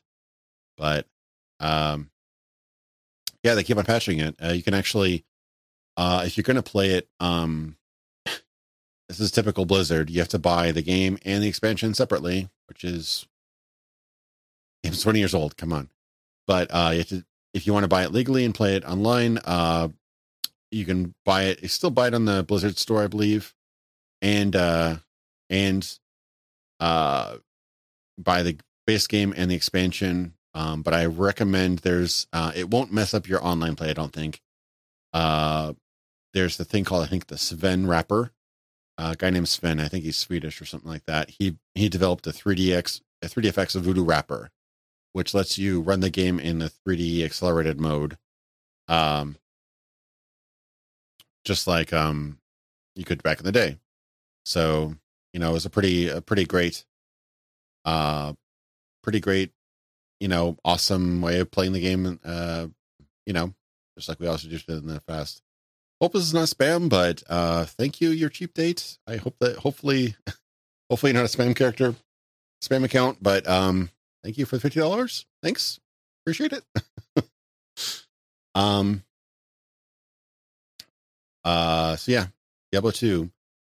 Um easily one of the best uh action RPGs of all time and still imitated.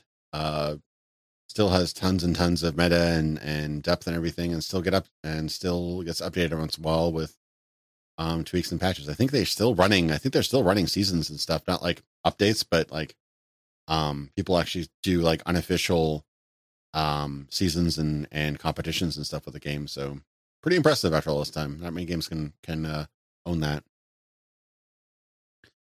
Uh yeah, Jules actually I went over a couple god games earlier on the list. Uh that was one of the first games couple of the first games I went over.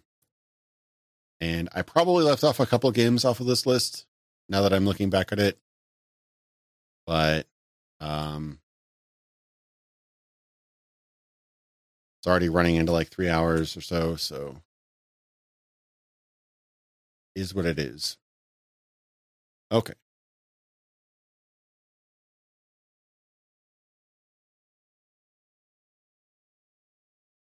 Another random game. Uh, probably my favorite game on the on the NES, uh, Super Mario Bros. Three. Not a particularly uh, highbrow uh, choice, but I love this game, and I still love this game.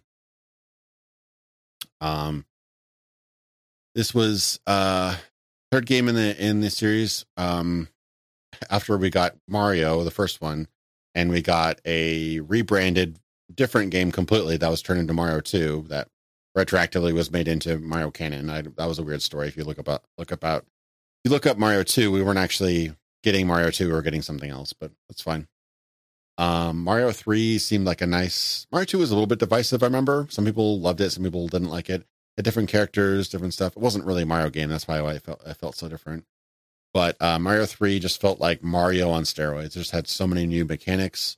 Uh, it had had a overworld, so instead of just going from level one one to level one two, level one three. You went to um, you could actually get on the map, and on the overworld there are uh, more levels, um, but there are also like side objectives too. So you, there's like um, gambling ones where you could like try your hand at like slot machines to get new items and stuff like that, and it introduced the idea of uh, overworld items. So you would have you would keep your you know your uh, raccoon tail or your you know various suits and things like that or just being a larger Mario.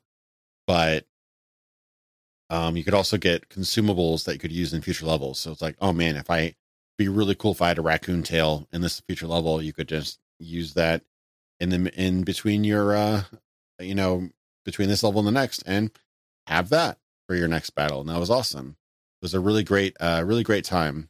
And uh you know, it's uh kind of uh what am I, what am I trying to say? It, it really introduced another layer of gameplay to it, but also, um, it, it, it added like a kind of like a, a sense of strategy to the game. Um, there's also, uh, secret levels, hidden, hidden, uh, item shops and things like that. Uh, and yeah, eh, there's still like, this is kind of mind blowing at the time, but there's a way to skip all the way to like the last Bowser uh stage within like the first minute or two. If you know, you know, two secrets, I still remember how to get to both of them after all these years. The two secrets to get to uh these two flutes um within your first few levels. You get those two flutes, and you can use one flute to skip to like level to uh world four or five, and you use the second flute to skip all the way to the end. So um an amazing game. They actually uh, this was the main inspiration for the the Wii uh, Mario revival, which added uh, it was like Super Mario, new Super Mario Bros. whatever. And they did a, a Wii U version or whatever. I think they might have done one for the Switch as well. But it follows very much the Mario Three formula, You've got the overworld, you've got the consumable items uh, on the overworld, you've got all these other side objectives and stuff like that. They also added multiplayer, which was cool, but also led to a lot of accidental deaths. Um, but also they they made each world really, really, really creative and interesting. Um, the the first world's pretty basic. I think there's like a Bowser one has got like a like a, a lot of guns and and like parades with with cannons and monsters and stuff. Um, but there's an ice world where everything's slippery. There's a um, there's a big world where everything is huge, and there's a small world where everything's tiny. And they're like each world has its own cool theme, and uh, they just played around with that, and and it was kind of classic classic Nintendo where they would uh try they'd introduce some basic mechanics and then like try new things and and mix and match and see how it goes and yeah, it was just a really, really creative uh, entry to the series. Um, before they just kept on kind of doing the same thing over and over again. I mean, you, you get occasional. It's not really fair to say that, I guess, but honestly, not all the ideas that Mario tried to do are great. Were great. Like, um, I know some people are huge Mario Sunshine fans. I was not one of them. uh, Galaxy tried some cool stuff with gravity and stuff like that, but yeah, not. Uh, this was before nostalgia became such a huge thing from Nintendo that they just kept on just doing what what sold, doing what people liked again and again and again. They tried new things, they tried new creative ideas, and hey, it worked out. I thought it was a really fun entry to the series.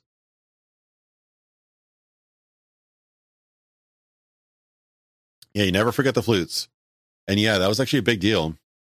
Those were pretty secret until an actual Hollywood movie revealed them, uh, which was super weird back in the 80s for a Hollywood movie to reveal uh, how to get to secret levels in a Mario game. But that that's how it was. It was a it was definitely an interesting interesting development. Um, yeah, that's that's that's how it be. Um, there's one more game I want to talk about uh, that isn't on this list because I forgot. Let me pull it up here. So, um, first game by Troika Games, former Fallout devs. Arcanum of Steamworks and Magick Obscura. This was a uh, kind of a, a, pivot. Interestingly enough, Fallout was actually Tim Cain's pivot away from uh, the uh, common Dungeons and Dragons license that Interplay had at the time.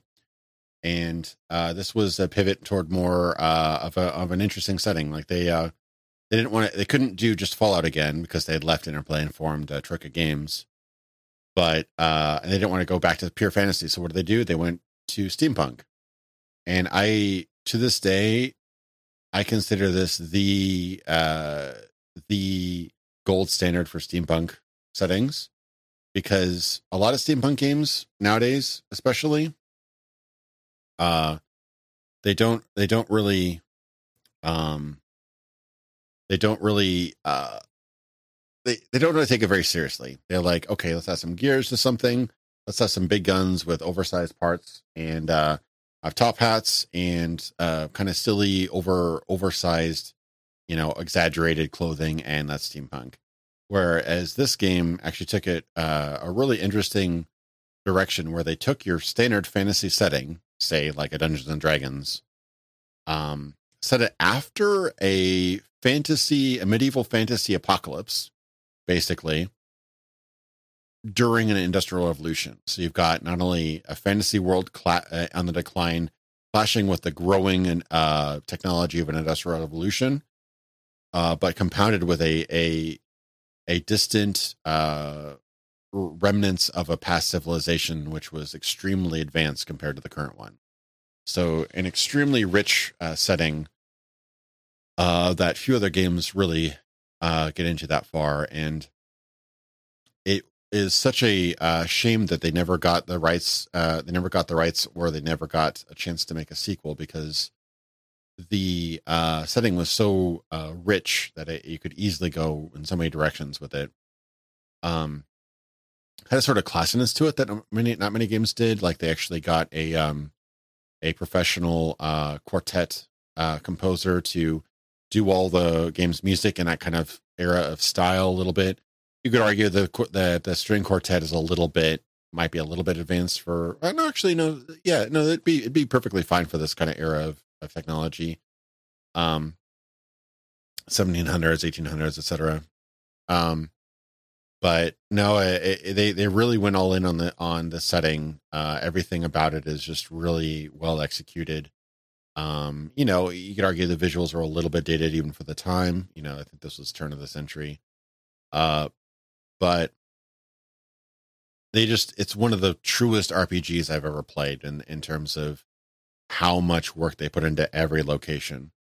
Every building has doors uh, that get locked at night. People go into their doors, lock their doors, go to bed, and close their door to the bed and turn off their lights at night. Uh, windows are actually interactive. You can break open windows and sneak into houses at night. Uh, there's a 24 hour uh, schedule places don't open until a certain time they don't close at a certain time um yeah full day night cycle um time passes uh events change you can read the news on newspapers and uh the amount of writing in this game is actually staggering uh npcs will interact with you and and talk to you very differently depending on your race on your class on your reputation on your clothing on your gender, all those kind of things. So, uh, depending on that particular NPC's configuration, they may not like elves, they may not like dwarves or whatever. Um, your uh, all these elements are tallied up in sort of an, an impression. Uh, I forget what they call it. It's uh, something, something. Uh, there's a specific word for it in the game, but basically your first impression. Um, and so if you make wear a nice buckled up, you know, suit or whatever, you're going to have a better impression than if you're just wearing rags. So really, really, uh, uh, fascinating amount of detail that they put into the game. Um, they they made probably the biggest mistakes that they made were probably in the uh, the combat. Combat's not that great. They divided it up into uh, real time and and and turn based. Real time is way too hectic. Turn based is all right, but it just doesn't have the impact or the um. It's just a lot looser than say Fallout was, but despite that, uh, there's just a lot of a lot to do in the game. Even as a um, you can either be like a technologist or a mage, or something in between. But because of the way the world works, basically mages defy the law of physics, whereas technologists uh, reinforce the law of physics. So if you have a, an affinity toward magic, that's going to affect badly affect your use of technology. If you have a, uh, an affinity toward technology, your spells are going to fizzle and screw up a little bit. Um, so you're gonna, if you unless you're just like down the road neutral, you're gonna probably want to uh, sway one way or the other. Um, but even amongst these things, you have plenty of different things. You could become like an herbalist. You could become like a uh, a gunsmith. Become a blacksmith. Craft your own weapons, your own armor. Um, and you for each uh point you put into these different skills. For each point you put into these different skills, like yeah, blacksmithing or whatever, uh, you gain new new uh recipes for blacksmithing. But uh, you can also then find recipes out in the wild for like making bullets or making more advanced rifles and stuff like that and there's a really cool uh, part system in that in this game in that um in random chests and, and like garbage cans and things like that in towns you can you can uh, uh go through the refuse there and find like pipes and cloth and things like that and bottles discarded trash. And for example bottle i think bottle a uh, bottle and uh, a rag you can turn into a molotov cocktail and things like that. So there's that kind of liveliness to the world and crafting and uh and that's just the technology side. The magic side has tons of different uh magic schools including necromancy and and you know fireballs and all this other stuff. Um the game is not very balanced. You know as many said you know you want to make a, a really powerful mage you can use the first level spell harm and that's like one of the best spells in the game. Unfortunately games aren't quite as as QA'd and as streamlined and as balanced as they are now but despite all that, it's still an incredible experience. And the world is worth uh, visiting uh, and just uh, experiencing that that atmosphere and, and how uh I, I said it in my video about Arcanum. What was it? It was um the conviction to the setting that they that they put into it. It was just uh, enthralling. Like they took this world as as if it was serious. It was a, an extremely uh, well fleshed out, um, uh, enrapturing uh, eh, world. Probably one of the, I'd say one of the top five settings I ever, ever had experienced in the game. Just really, really amazing and absolutely the gold standard for industrial fantasy, industrial revolution type setting, or aka steampunk. But I, I don't even want to call it like that because steampunk just has kind of a bad name now. But it's basically steampunk, but done really, really well. So, you know, sounds good to you. Sounds good to you. Um, check out Arcanum. Hey, thanks, Chris. Yeah, it's actually actually built it. This is a, a real background with real. uh I can touch it. A little bit too far away, but yeah, it's got a lot of LED lighting and everything, and those real posters. But still working on it. It's a little bit busy, but I'll probably clean it up at some point. Um, so yeah, Arcanum, very very good game and uh worth checking out. I I they have unofficial patches and stuff which cleans cleans some things up. Um, but even in its default, it's still a really really fun game. Troika likes their long titles, don't they? Every one of their games has an incredibly long title. uh, all right. Vampire at the Masquerade Bloodlines. Uh, this is the third Troika title. Um, it's I actually was when I was hearing about this game, I had played Vampire the Masquerade Redemption and I'd really liked it. Uh, and when I heard that the next game would have been a, a first person, I, it was this is how journalism was in the time. It wasn't very good. It said it was going to be a first person shooter. This game is not a first person shooter. You can technically, uh, you can technically shoot in first person in Vampire the Masquerade Bloodlines, but calling it a first person shooter would be extremely, uh, extremely disingenuous. This is, I think it, I think they used the Half Life and Half Life Two engine for this one. So it's got FPS in its blood, but as you can see, especially uh, when you're doing melee and and uh, stealth, it's actually quite advantageous to go into third person. And you can actually do most of the game without killing people if you want to do a pacifist run or a stealth run.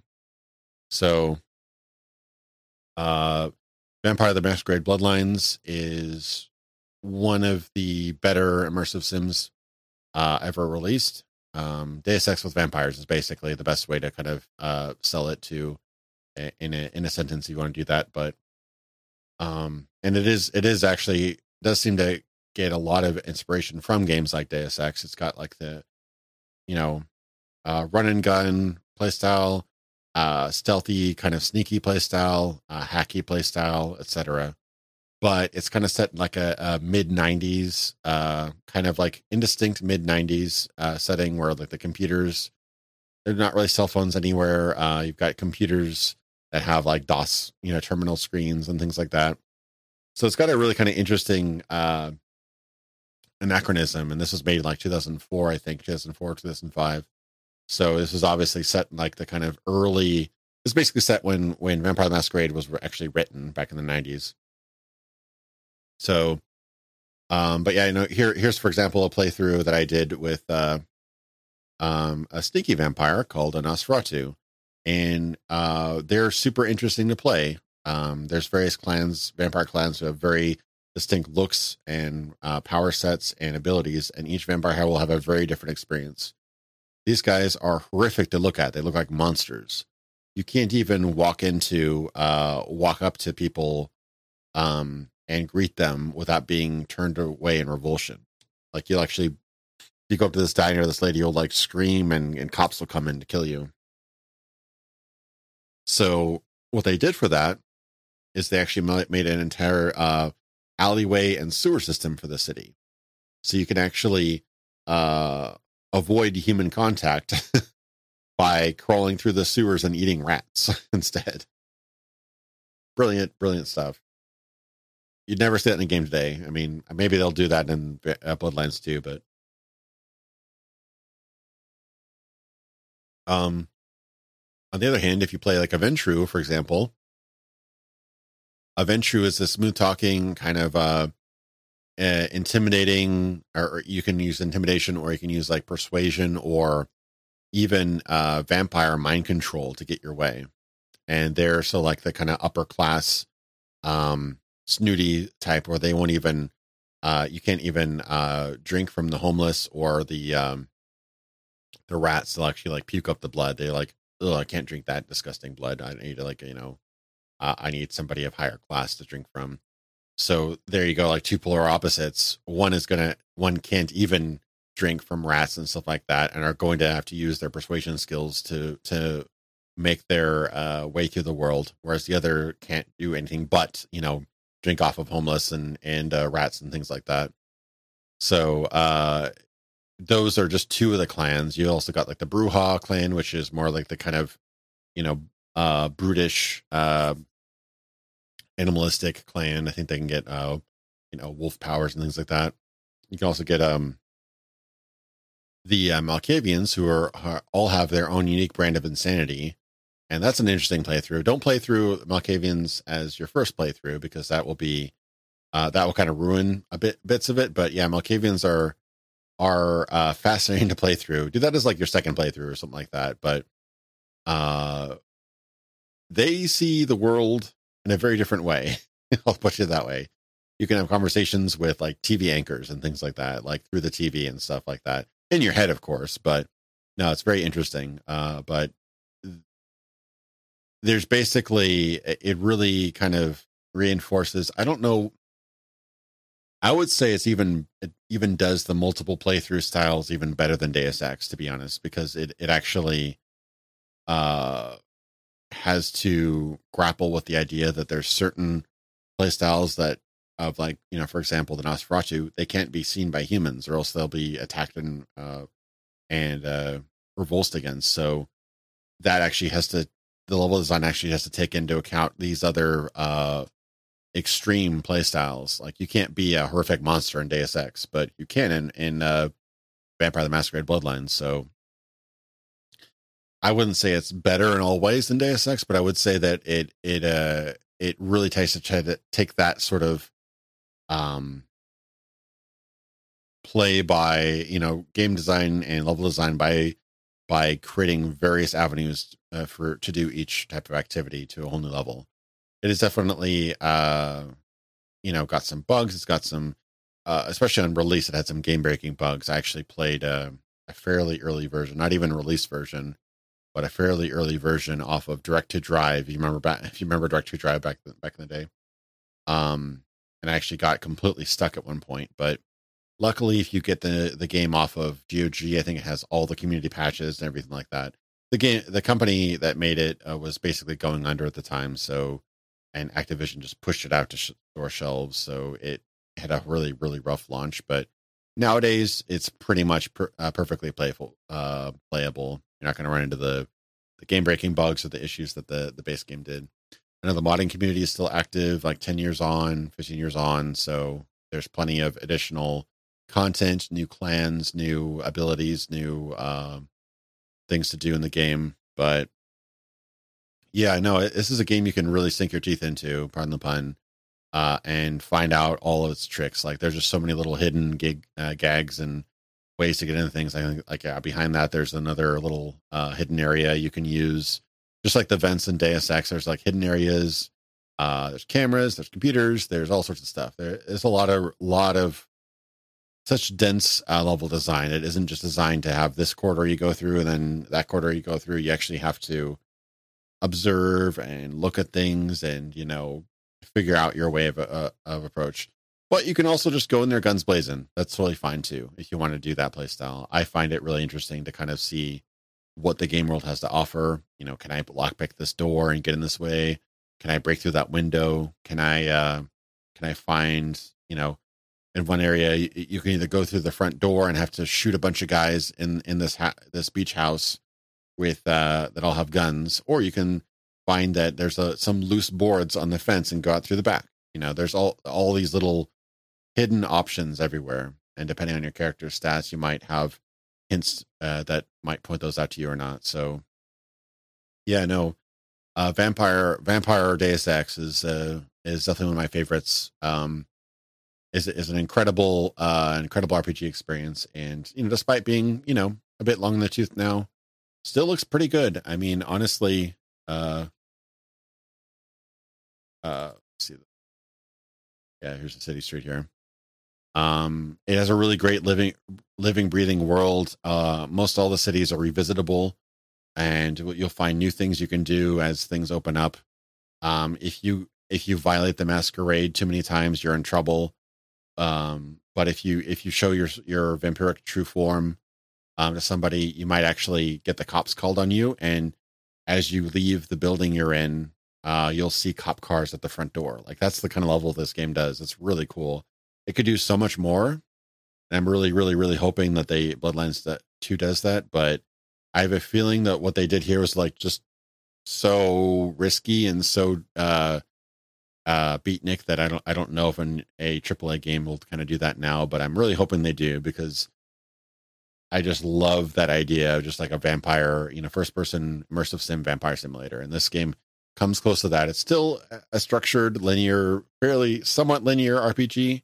You know, you're essentially going to do steps A, B, and C to reach ending D, but how that happens and all the different variations of the ending and and how you get there the journey is the most fun thing about the game. You know, it's how you actually approach each area. Some areas are definitely not as balanced for some playstyles, for sure.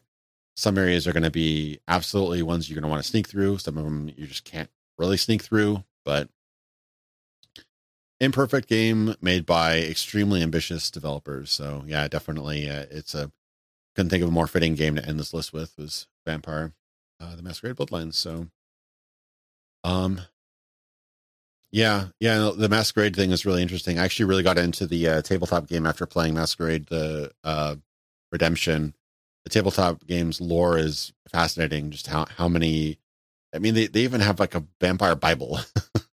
That's how far back they go with the with the lore. Uh, they have a whole setting for the Dark Ages. They have a whole setting for modern times.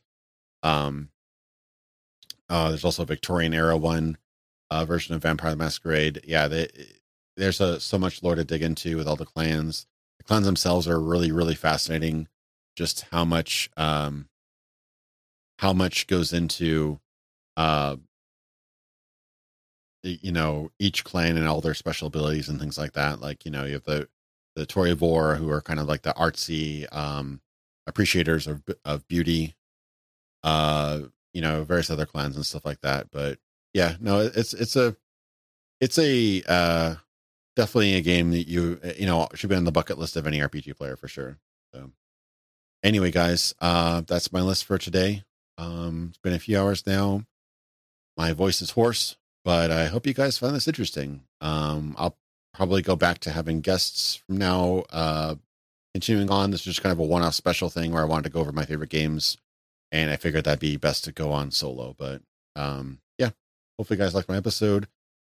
Uh, Cyberpunk Part Two is on its way. It's in editing now. Um, script is finished, so summer release hopefully, and Part Three is mostly scripted. So winter, fall, winter release for that probably. But I'm hoping to get Part Two and Three done by the end of the year. That's my goal. So anyway, uh, yeah.